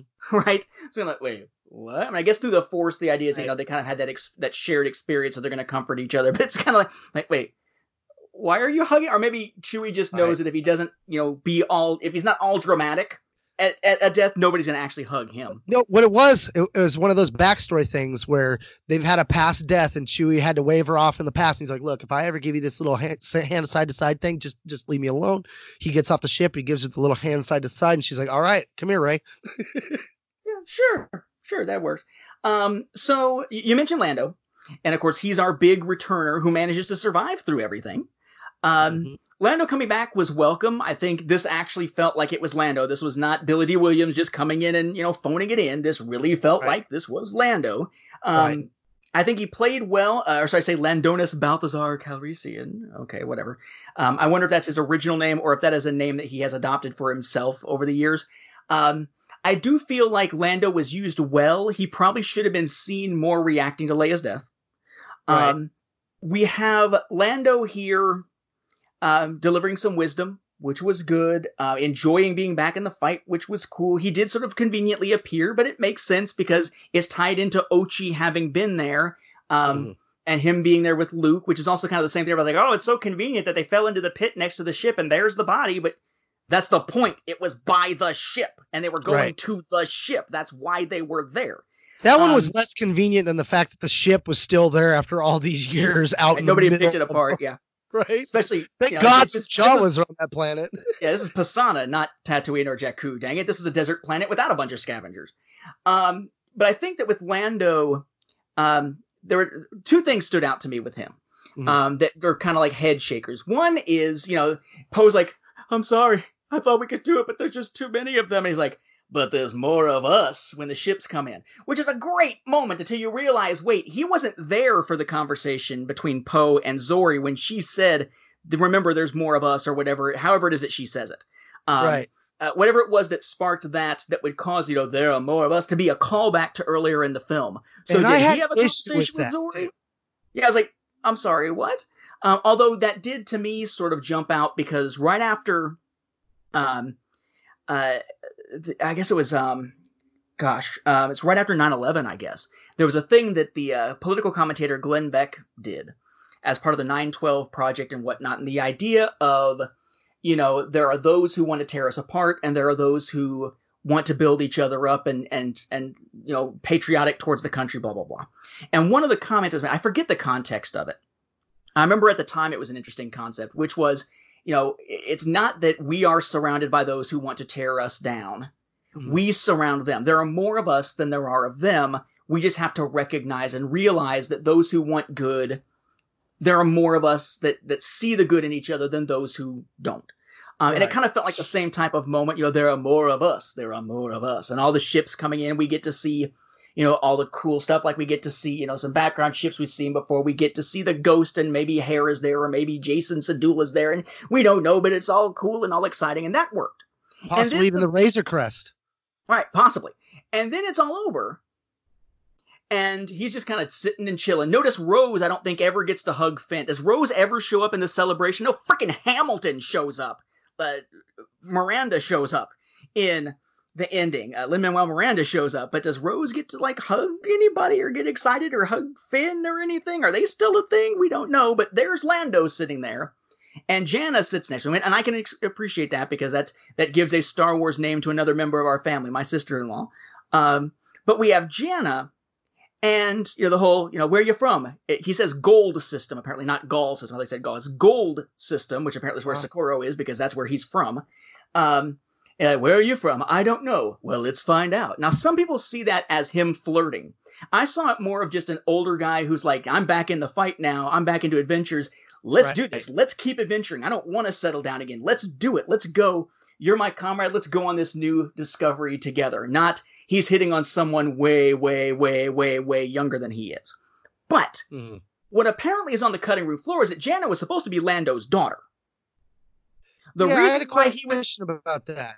Yeah, the reason why he was supposed to have stayed on Pasana was something to do with how in the process of searching for Ochi or something, like that's where his maybe he had stayed there for some and that's where his daughter was taken from. So now he's kind of like a reverse Rey. He's the parent waiting for a clue for when his daughter comes back there or something. Like we got a little bit of Jannah's background. And we got Lando back, and we got that character moment, but apparently the rest got left on the cutting room floor and may or may not ever be picked up again. So it may or may not even be true canonically Right. anymore, or going to eventually become true canonically. But the fact that that is something that at least was in the cards that got left out seems weird to me. Why still give them that character moment at the end if they're not going to explore it? Unless that is to send them off on an adventure that'll be explored in books and comics, and then they come to that realization, and then we're like, oh, and now we got more context for the movie, even if we didn't know about the deleted scenes or the cut stuff, blah blah blah. Um, so I think Lando coming back worked great, but I think the Jannah thing was a little bit odd and awkward because of what seems to have been left out. Um, I would also say that it's a little bit frustrating. We had Zorii Bliss um, as a former interest, apparently, for Poe. Mhm. We had Jannah, who for some reason people were thinking were was going to become some kind of interest for Finn or something Oh, because they I happen to it. have stuff in common. Yeah. But one of the big entertainment websites posted a review. It may have been Variety. I'm not sure if I'm correct on that or not. But it was one of the ones where like you see it and you know this, or maybe it was Empire. This is a, a, a magazine or whatever that's going to have this website with these reviews, and these are the reviews you trust as the major critical reviews of a film.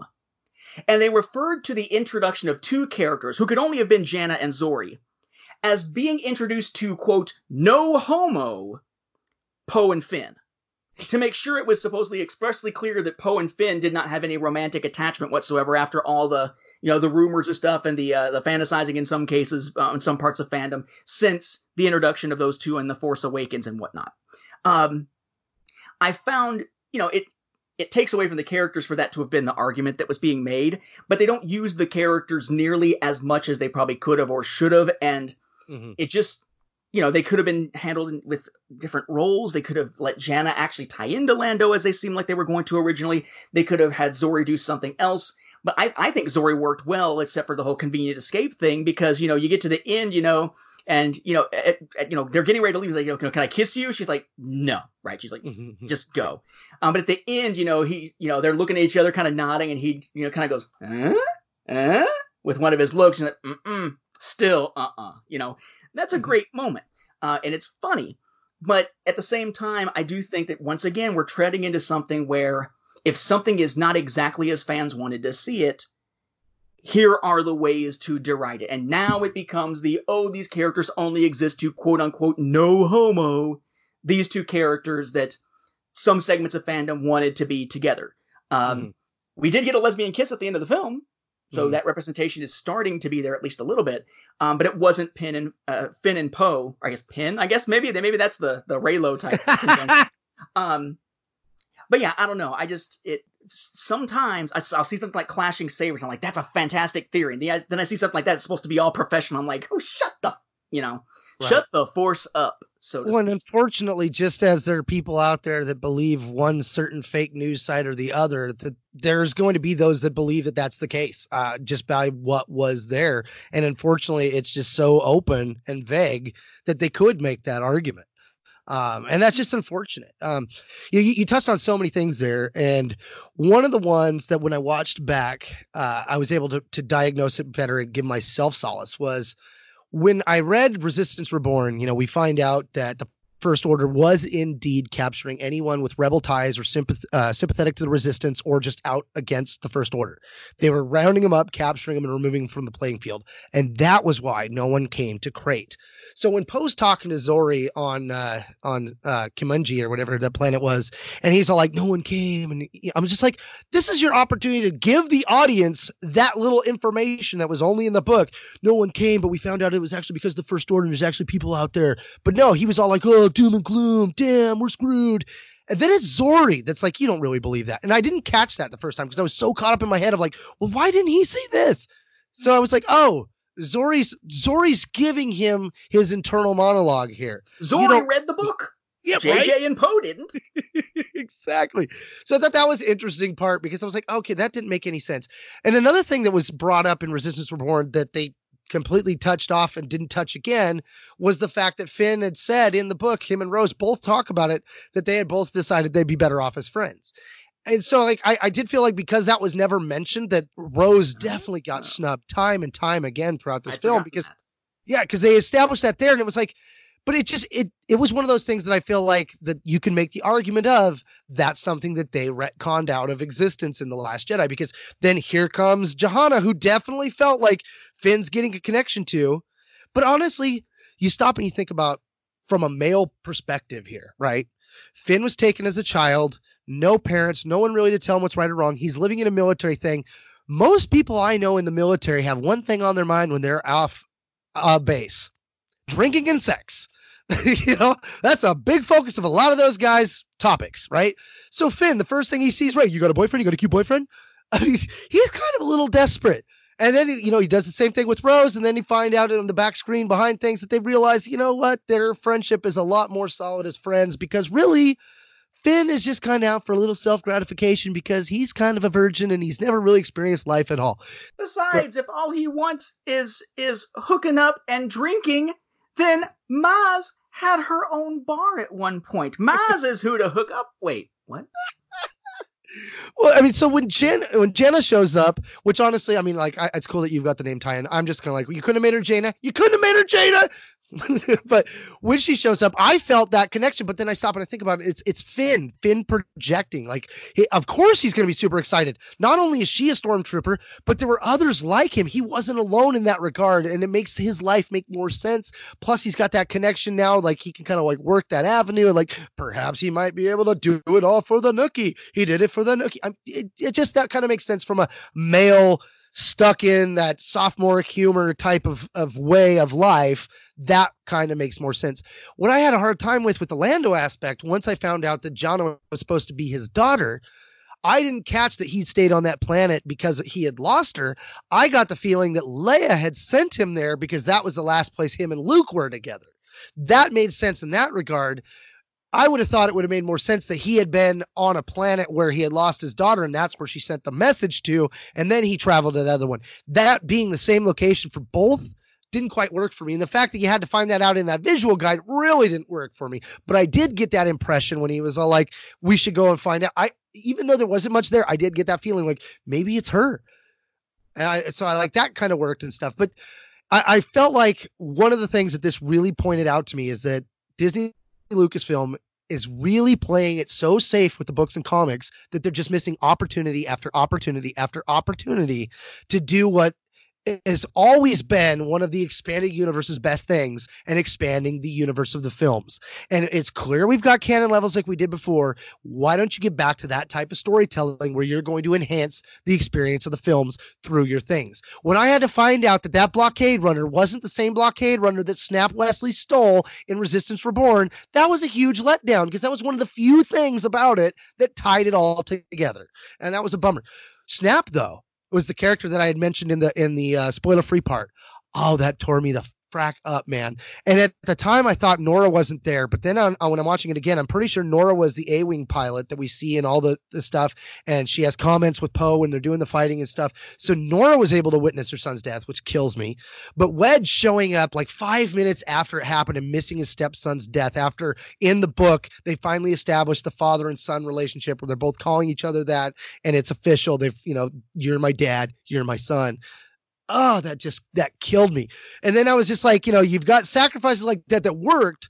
And then like with 3po i felt like that would have worked so much better had r2 not had his memory cores because it's like if r2 had his memories then why didn't he plug him in a long time ago and catch him up to speed on a lot of things that happened during the clone wars? So bursting your bubble here um, not only was that not the blockade runner, right? Because that was the Tantive 4, which is apparently recovered from Yarma by an ex Imperial or whatever. So it was tying back into an episode of of Rebels in terms of a location, and the guide gives us that, but it's not you know the one from Resistance Reborn. Mm-hmm. Um, pretty sure that wasn't Norra because most of the pilots get named in the visual dictionary, and Norra is Oh. nowhere to be found. Well Um, son of a so she's not in there anywhere as far as we know No, Op- and she would, presumably she would have been there with Wedge, right? So she probably would have been, you know, aboard the Millennium Falcon because I think he was in the gunnery chair, if I remember correctly, or something. Right. Um, now, the, yeah, I agree. The whole snap Wedge thing hurts having read Resistance Reborn, having followed them, and some of the new, you know, the, the major characters we got post Return of the Jedi. Um, here's Snap Wexley, Temmin Wexley being given all this background, and he dies, you know, kind of, you know, I mean, it's it.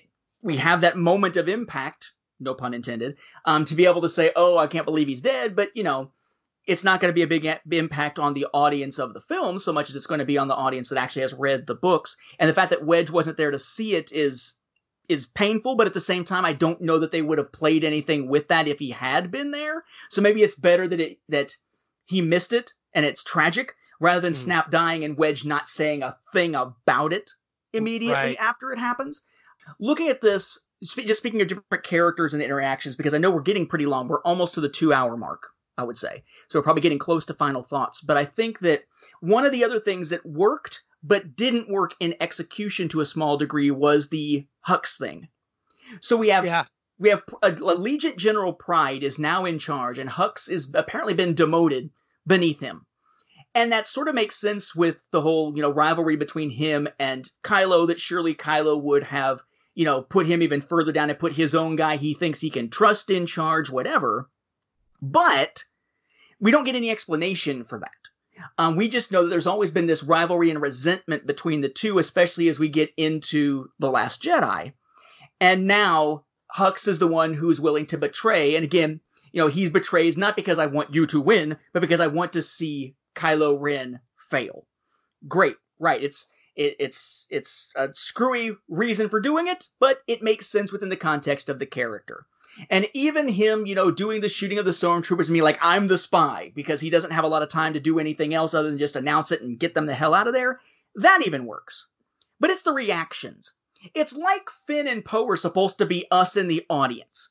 Because it's not, whoa, really? Or something like that. It's, oh, are you kidding? Oh, oh. It's this overdramatic, stupid fanboy type reaction that they have that doesn't seem like it's it's rational within the context of the scene. Oh, are you kidding me? Whoa, dude! I mean, they should be turning and slapping each other on the back, being like, "Did you see that coming? I didn't see that coming. Whoa, what a twist!" or something.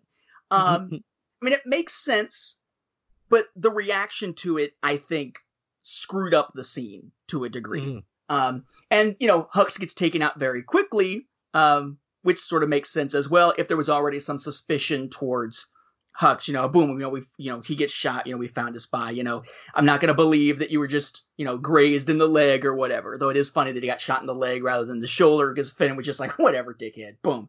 Um, so I think that worked, but I do think that the reaction was that was too much in the Finn dialogue direction particularly given the fact that it was Poe who has that initial "what" ah, kind of reaction and the look on his face for Oscar Isaac. It's not within character. It's not within context. It just seemed weird. Um, well, only because for me, the only thing about that that was funny because when he was messing with him in the Last Jedi, holding for General Hugs, and like for him to be like, the guy I've been screwing with has been on our side the whole time. but, but no, but he hasn't been on his side the whole time. He's a new right, spy. I, they I only thought that's where about. Poe was coming from. yeah, they they only learned about it because of Booty or Body or whatever the guy's name is. That's uh, played also by Mark Hamill. Hamill Um, 2.0. Yeah, Hamilton, you know, the win the war guy. So I think that that worked. The other thing I wanted to mention before we just just kind of get into final thoughts and wrapping things up uh, is is two questions. Then, uh, and I'll sort of answer them myself and then hand them off to you. One is the fact that we got to say that this film, again, not only did it play it safe to some degree, um, as we've said, and it's a bit of a course correction, and it builds on Last Jedi, and it's probably better because of Last Jedi, all that kind of stuff. One thing it did seem to do was not just play into the racists who were against Kelly Marie Tran, but it managed to play into a lot of the fan theories out there. Ben The idea that Ben Solo would need to be redeemed by the end. Reylo, that there were romantic feelings. Although, although I think if you watch Last Jedi and come out of that without feeling that, you probably didn't understand Last Jedi. That there's at least some of that type of connection forming aside from just like a, a, a sibling almost bond of oh, you know, we understand each other and all that. Um, the idea that Rey was a Palpatine was a fan theory, but then again, there were a ton of fan theories. By the time we got to the actual theatrical release, she'd been theorized to be basically the child of just about anybody. Um, but you put all those types of things together, plus a few more elements, um, And it seems as though, to some degree, fan theory and fan speculation wound up bearing out in this case, which begs the question of whether or not that is a bad thing or something to be avoided. My argument would be that there's so much speculation on so many different levels that Bendemption and Reylo were somewhat obvious, so I don't see those necessarily coming to fruition as playing to the fans or or um, you know, a pandering to the fans. The Rey Palpatine thing, I think, wound up working, albeit you know, kind of odd. But if she was going to be related to anyone, there's only a limited number she could have been theoretically related to. Um, in order for it to really sort of make sense. So I guess that, you know, worked as well, but it had been a fan theory, but thankfully it wasn't Rey Kenobi, which was the more prevailing theory. So to me, not a big deal. So one was whether or not playing into those fan theories or bearing them out is something they should have actively avoided versus something that is fine as long as it still fits the story and it just happened to be true. The second, though, is the question that, you know, you talk about this idea of Rey training another generation of Jedi. We have none of that. There's nothing in the film that suggests that. There's nothing in any of the previous films that suggests that, other than the fact that she is still a Jedi that is still around.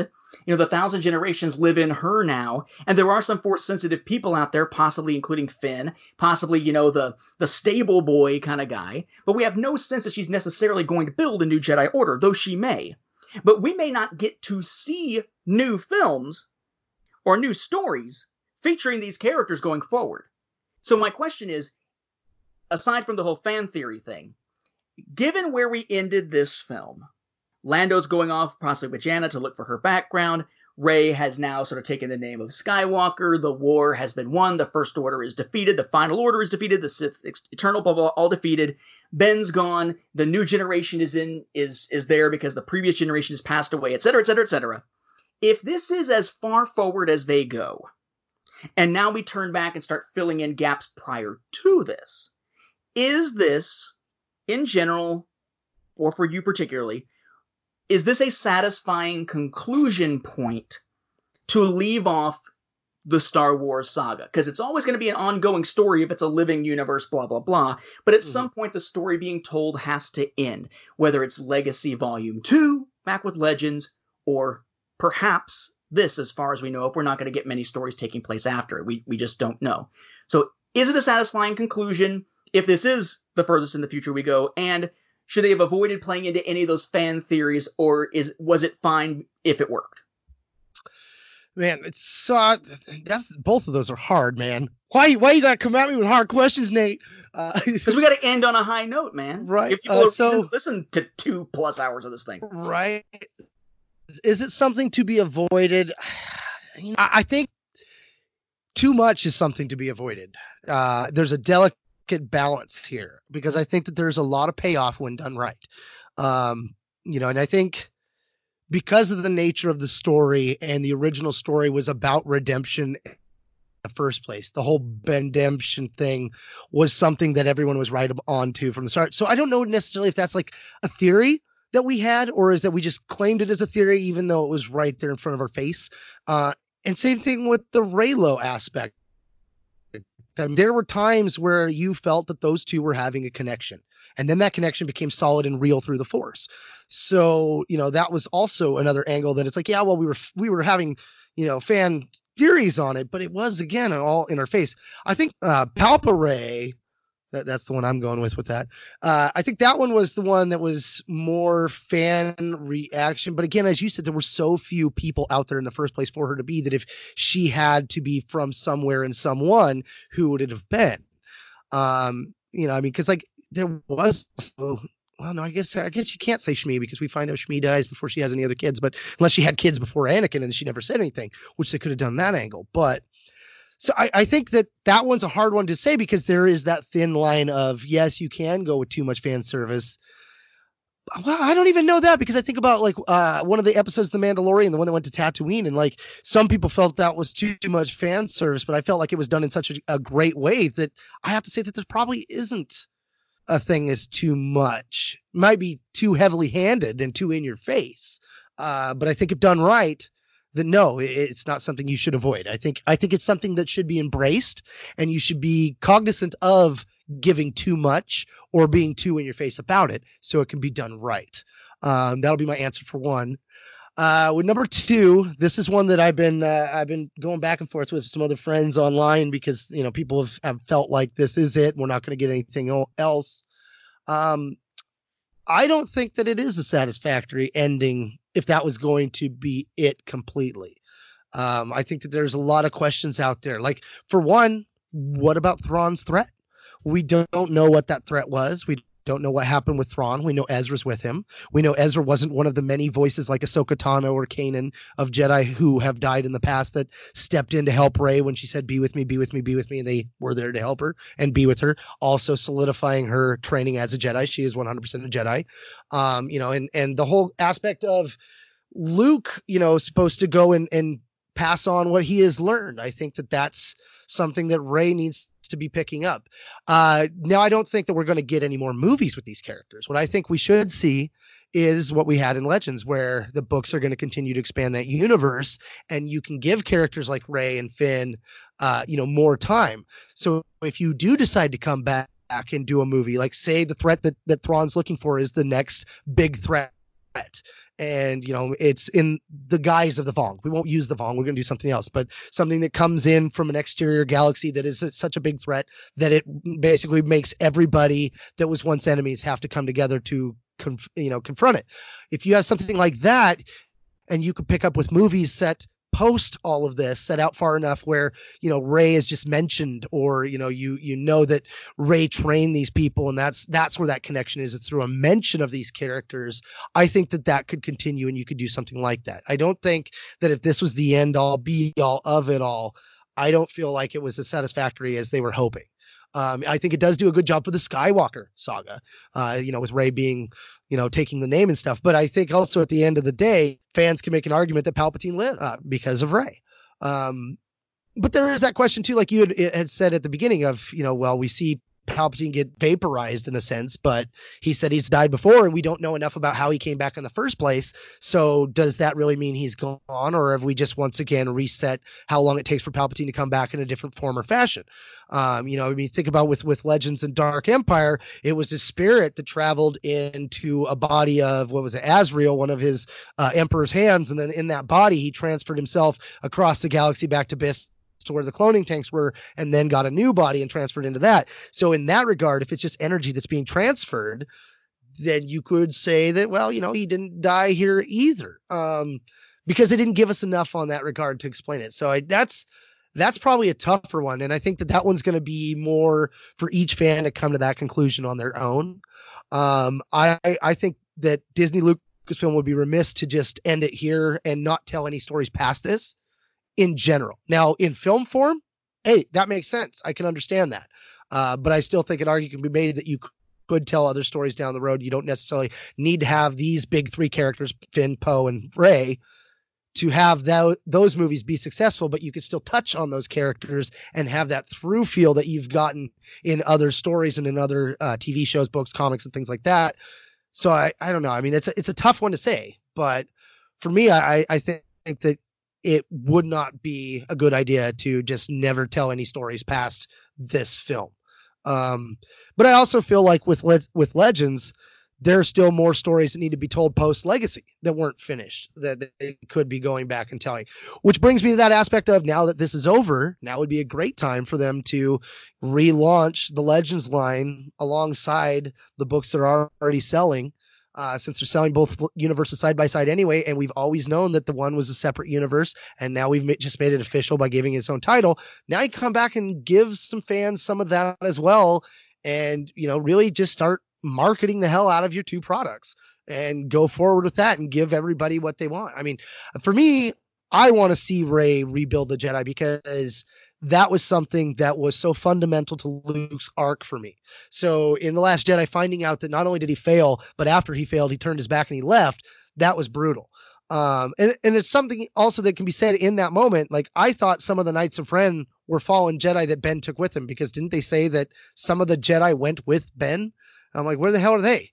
Oh, but it turns out that's just a misunderstanding of Luke's. As we see mm. in the mm. Kylo Ren comic, he didn't take anybody with him there were ones who chased him, and there were ones who got killed. And it turns mm. out the ones that got mm. killed weren't even killed by Ben. It was like somehow like through the force it's hard to even see the scene. It's like somehow through the Force, what, like Palpatine or Snoke or someone like called down lightning or something and blew up the temple and set it on fire or something and killed a bunch of them. But yeah, it seems like there's very much a your own, you know, point of view type of scenario going on big time with the uh, backstory of Kylo Ren with the comics. But at the point that we're recording this, only the first issue is out and has already, you know, raised those kinds of things. Right. One of the things that uh, that bothered me when I watched it was the convenience of the Rebel fleet showing up, and I, I say Rebel fleet loosely because in the end, on my second viewing, they're just people, which I thought was actually kind of nice. That just regular people, nobodies, are what came together and took out the final order. Um, we get in Resistance Reborn, we know that that's where Wedge and Norra go. They take off and they're trying to, you know, pump everyone up because of what happened on Crait. And then we also know Lando goes out and, and does the same thing. And clearly Lando's got a lot of connections and clearly Norra and Wedge have been doing a pretty dang good job. Um, so so you know on second watch that made a lot more sense as to where they came from. I was like, oh okay, because when I first watched, I was like, how convenient! The same people that wouldn't show up when both Luke and Leia were alive. Now that they're both dead, and now that the fir- final order's got hundreds, if not thousands, of Star Destroyer, uh, Death Star equipped Star Destroyers out there, now they want to risk their lives. I was very cynical in that part when I watched it on the first time But- through. but Second least- time, I was able to park that. But at least now they know that Palpatine is back, right? I mean, before they may not have saw the First Order as a real threat, but the threat coming from Palpatine and the fact that Palpatine was back and that the galaxy has heard this transmission, which we could have heard if you play Fortnite, Right. um, that I think probably is what spurred people to be more active. But again, there were also the ones that got captured who had to be liberated to be able to participate eventually too. But, but yeah, it's a hell of a gigantic fleet for no one to have been able to show up at Crait. But I have to assume that part of it is the year or so that has elapsed because it is a year after, um, according to the Visual Dictionary. Uh, and part of it is the fact that it was, you know, the dead speak, and everyone's like, "Holy shit!" Well, and then Poe even had mentioned that too at the beginning too, where he was like, "No, we've confirmed it is Palpatine," because they were like, "Well, maybe it's not him." Um, I did watch. I was looking out really hard because someone, one of the sites, had said that there was a Bothan. We finally get to see a Bothan. Dude, there was no Bothan. I did not see a Bothan. What I saw was the same Resistance air flag traffic controller guy of a species that we've already established isn't Bothan, and another one like him. There was like an elfish looking guy, and I'm like, now if that's a Bothan, they've changed their looks. I'm not so thrilled on that. Uh, I love that we got the voices of all the Jedi in that scene. Like I said, Kanan was there, Ahsoka was there, which doesn't bode well for Ahsoka's character at this point. Um, unless she was just meditating somewhere and like felt the force call and was like, "Hey, I'm tapping in on this call. Hey, girl, you can do this." Uh, the other thing though that I thought was both equally nice and I wished for a little bit more was when when Rey goes to Tatooine and she buries the uh, lightsabers of Luke and Leia, and then Luke and Leia's Force ghosts show up as the nod of her giving her last name is Skywalker. I kind of wish Ben was there as a Force ghost, but then when I stop and think about it, I'm like, you know what would have made that even better? I mean, it worked. Don't get me wrong. So what I'm saying here isn't like they should have done this, but I think it would have worked better to have had it been Luke and Leia's Force Ghost, then Ben's Force Ghost, and then slowly every single Jedi that's voice was voiced and or all the Jedi that we've seen on the film showing up as Force Ghosts as this big act of, you know, the Jedi are all there and we all live with you and like that whole celebration feel that you got at the end of the Phantom Menace when they're all standing there right before Boss Nass is like peace kind of thing. I think that would have been a really cool way to go out as well. True, and that final scene, the idea of her sort of taking up the mantle of Skywalker and them seeming to approve of it, that sort of explains the title, right? Rise of Skywalker. That it's back to sort of the family you choose versus the family you are born into, which has always kind of been, you know, a, a part of Star Wars, particularly when we get groups like, you know, the characters of Rebels and and whatnot. So it, it, it worked. Um, I, it took me a little bit to figure out that her new lightsaber is made from her staff, not made from remnants of Kylo's saber. But then I'm like, duh, Kylo threw his saber into the ocean, so duh, it's not from that.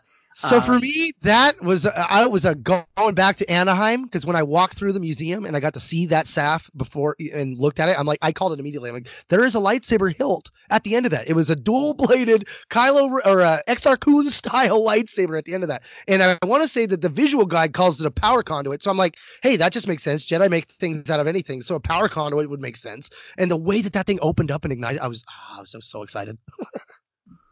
Yep. So I think it worked uh, as an ending, you know, bringing it back, you know, back around to to Tatooine. I mean, a lot of this film was sort of the coda, right? It was bringing it back to Tatooine at the end, bringing it back to Palpatine. bringing back the voices of the other Jedi and whatnot, and so the idea that this is a culmination of the Jedi versus Sith over time, um, the the end cap for Leia, uh, Han being back, but again, not getting a scene, you know, with all three of them. Um, Luke being back, just like Yoda with, in the in Last Jedi, with the really super kind of weird looking blue Force ghost that must be just you know extra forcey because it's Ahch-To rather than somewhere else. Um, I think the ending scene worked. Um, I walked out feeling satisfied, so I guess we're heading into final thoughts. Um, I walked out of this one feeling satisfied. Still had some questions. Still have some questions now. Mhm. Um, second viewing solidified some of that, um, kind of knowing what to expect, being able to catch more nuances. Um, I definitely believe this is the strongest film, for me at least, of the sequel trilogy. Though, for me, that's always been the case. The third film in each trilogy so far has been the one that I've said is my favorite. It's the other two that tend to vacillate back and forth. Not so much with this trilogy. For me, it's just three, two, one. But when it comes to the other trilogies, it tends to be the third one that's the favorite, and then the other two back and forth depending on how I'm feeling. Whether it's, you know, which is the better film and which one is bogged down, Phantom Menace or Attack of the Clones. Right now, I tend to think it's 3 2 1 because I tend to think of Attack of the Clones at least has the older characters instead of Jar Jar and Jake Lloyd being, you know, goofy throughout the film. Um, original trilogy, Jedi for sure, but then Empire with its big revelations, or is it A New Hope with the Battle of Yavin um, that is so tense initially? So, you know, kind of going back and forth with those, but definitely, I felt like for a a, a trilogy that has had its issues, Mhm. has been divisive, was made for a new generation by a different a generation in essence, um, and that you know was trying to wrap up a broader saga while also wrapping up its own story, and at the same time try to pay homage to what came before and yet do new things that had to somehow please everyone, and in doing so managed in some cases to not fully please anyone.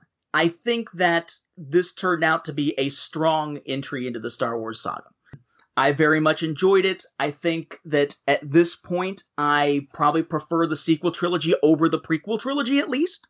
Um, but again, the you go beyond that into specifics and trying to rank all the films in order, and that's just you know that's just not Mhm. something I feel like I, I'm able to do. Um, Right. But it's one of these films where I'm again I I loved the experience of going to see Rise of Skywalker, and I really enjoyed the film. Um, but I have to sit back in context and remember that a lot of the reason why this film had so much for me personally to enjoy is because of Last Jedi. So since I was a fan of Last Jedi, even with the course correction aspects, for me it worked. But I can definitely see where there will be some fans for whom, like my friend Jeff Kenda, um, just hated this film. I can see where there are people who would dislike this film and for whom this is almost the ultimate blow to their fandom, perhaps, that we finally get an end to the Skywalker saga. Not just a sequel trilogy, but the film saga of the nine. And this is what we got. If they didn't like this, it casts a pall on everything else. Um, just like the sequel trilogy in general. If you don't like the sequel trilogy, it tends to cast a pall over the other films because now it's a broader thing than just the original six. So yeah, I mean, I can understand that it's going to be divisive, and I would love to see when we do our feedback episode once we get done with year in review, um, to see other things people would like us to talk about that we didn't get a chance to hit, or other perspectives to respond to. But for me, I said, I really enjoyed it. I just I don't know what to say other than just it's it's probably right now one of my favorite Star Wars films.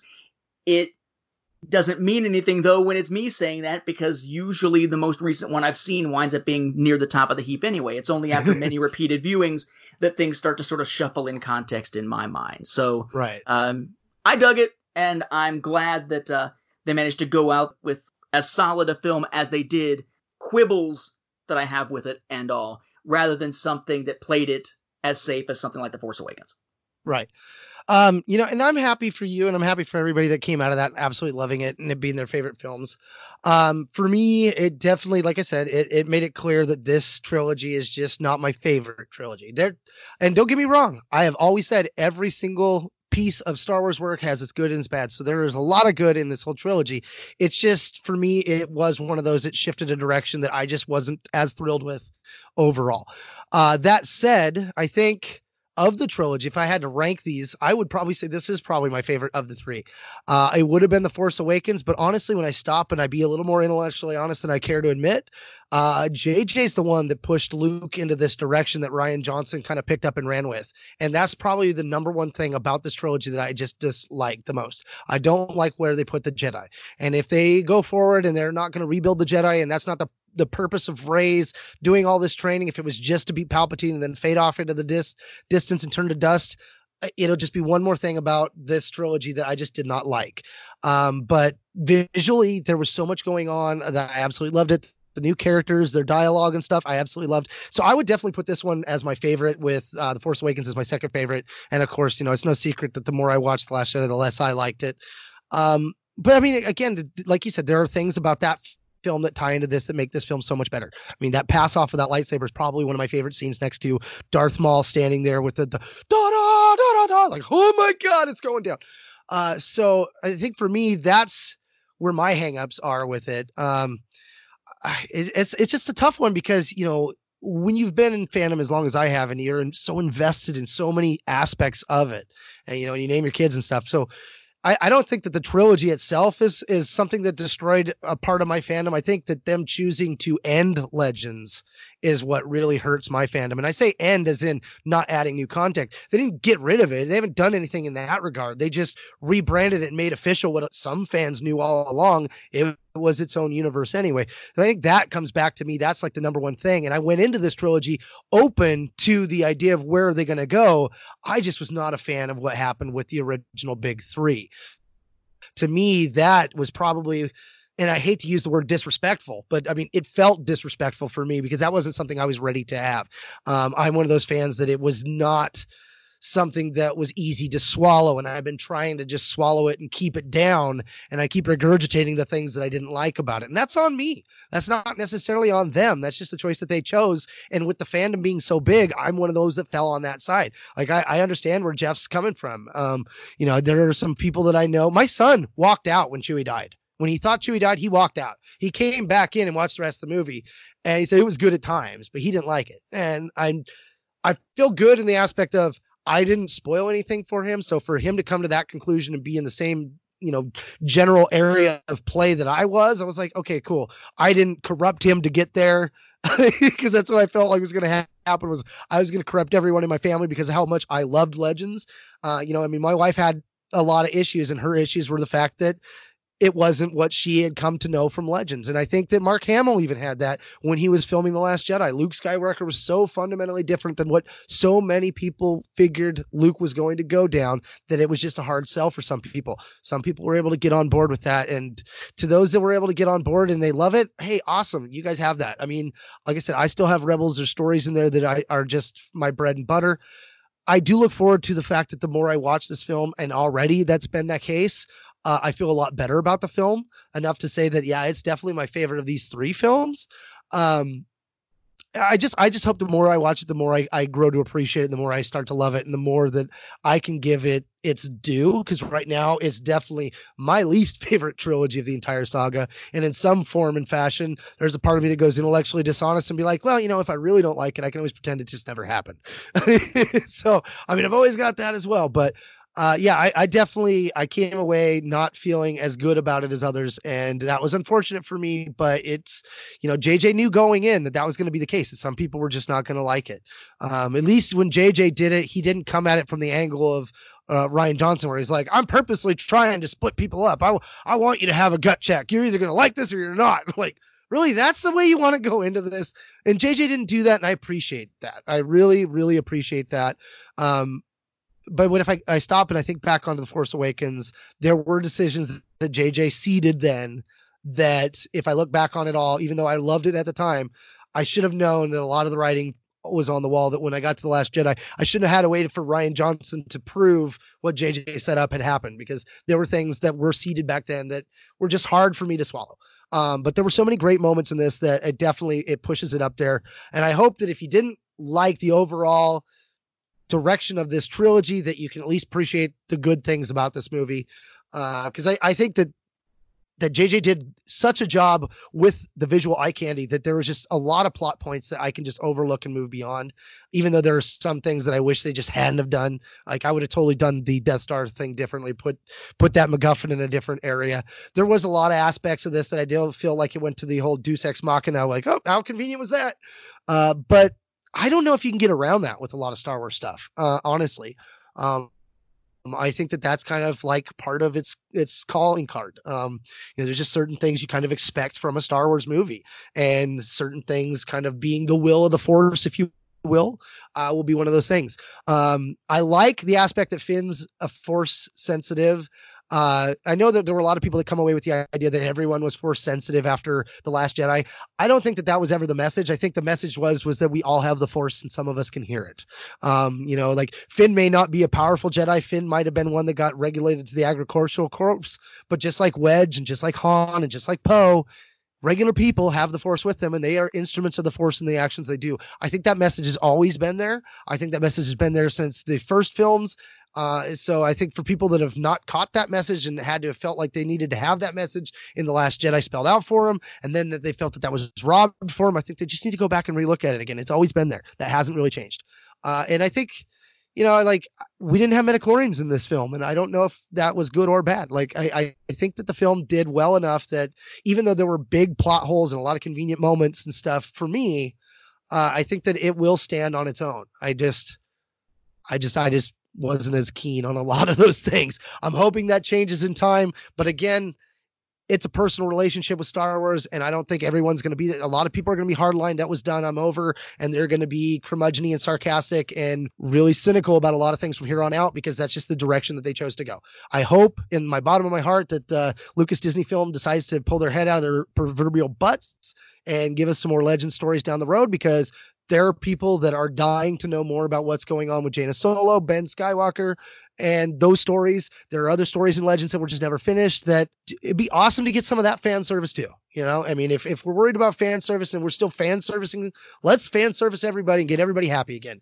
because I am sick and tired of all the constant this is just this divided everybody. We're all on one side, we're on the other, and watching people just go back and forth with the hatred and the the masked hatred of oh, I just hate the haters. It's like you don't. You just love digging on them just as much as the rest with your guys' snide comments. You, I'm sorry, but not sorry. You no, you're adding to the problem just as much as the haters are. And unfortunately, the direction of how they've decided to go with the IP has forced a lot of fans into these boats, and that's an unfortunate aspect of it all. I just, you know, I'm ready to just light that peace torch and do the Boss Nass. Peace.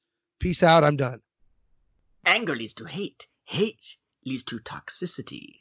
So maybe not so much with the anger and just agree that we can all have different opinions on things. Right. Um, but it's not like we haven't been talking about that for years, huh? Mm-hmm. All right, mm-hmm. cool. Um, so yeah, so next up should be our year in review stuff. We'll break that down into separate episodes for different types of things, and then uh, make sure you get some thoughts to us. Make sure you email them so we can actually hang on to them uh, right. to us uh, in regards to this episode and Rise of Skywalker, and we'll be able to hit a feedback episode once we get done with the year in review. It may be a little while because you know finding recording times has been particularly tough for us lately, mm-hmm. um, but uh, definitely plan on that as the next uh, few episodes that you will hear from us. It'll probably take us into gosh, probably middle of of uh, 2020. that mm. that is our 2020 vision. Right, no doubt.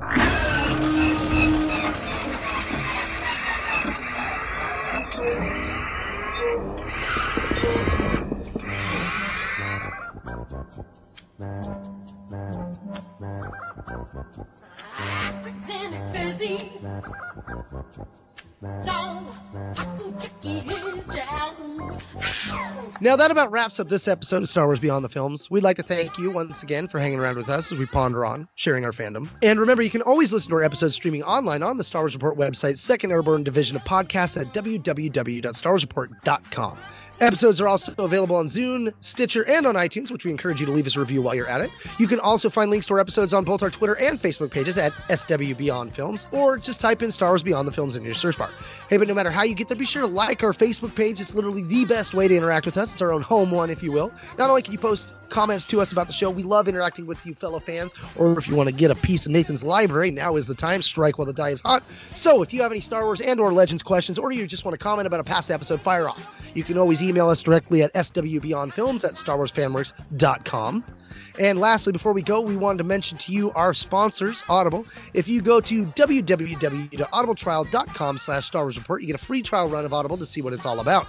Our sponsors, they have more than 100,000 titles. You can explore the Star Wars expanded universe, the canon universe, or any other universe, or any other genre for that fact, without risk of being stuck with a book you flat out hate, because Audible members can exchange any book within 12 months, that's one year, with no questions asked. So, in this digital age, if you're thinking of making that switch from the page to the audiobook, Audible just might be right for you. So, once again, for Star Wars Beyond the Films, this has been Mark and Whistler And Nathan. saying thanks for listening and may the Force be with you, Ray. And don't quote us the odds. That fans realize how lucky they are that JJ didn't create a whole new resistance intelligence background for Lando so he could change his race to white so he could be portrayed by Benedict Cumberbatch. what are the odds of that one? Oh, God. Probably as much as me getting Legends to continue. Hashtag continue Legends. Hey, if they were gonna do it, now is the time to do it. Now that these films are done, and you're not gonna confuse people, because you know we all are stupid. S T O O P E D. Stupid! Stupid! Always.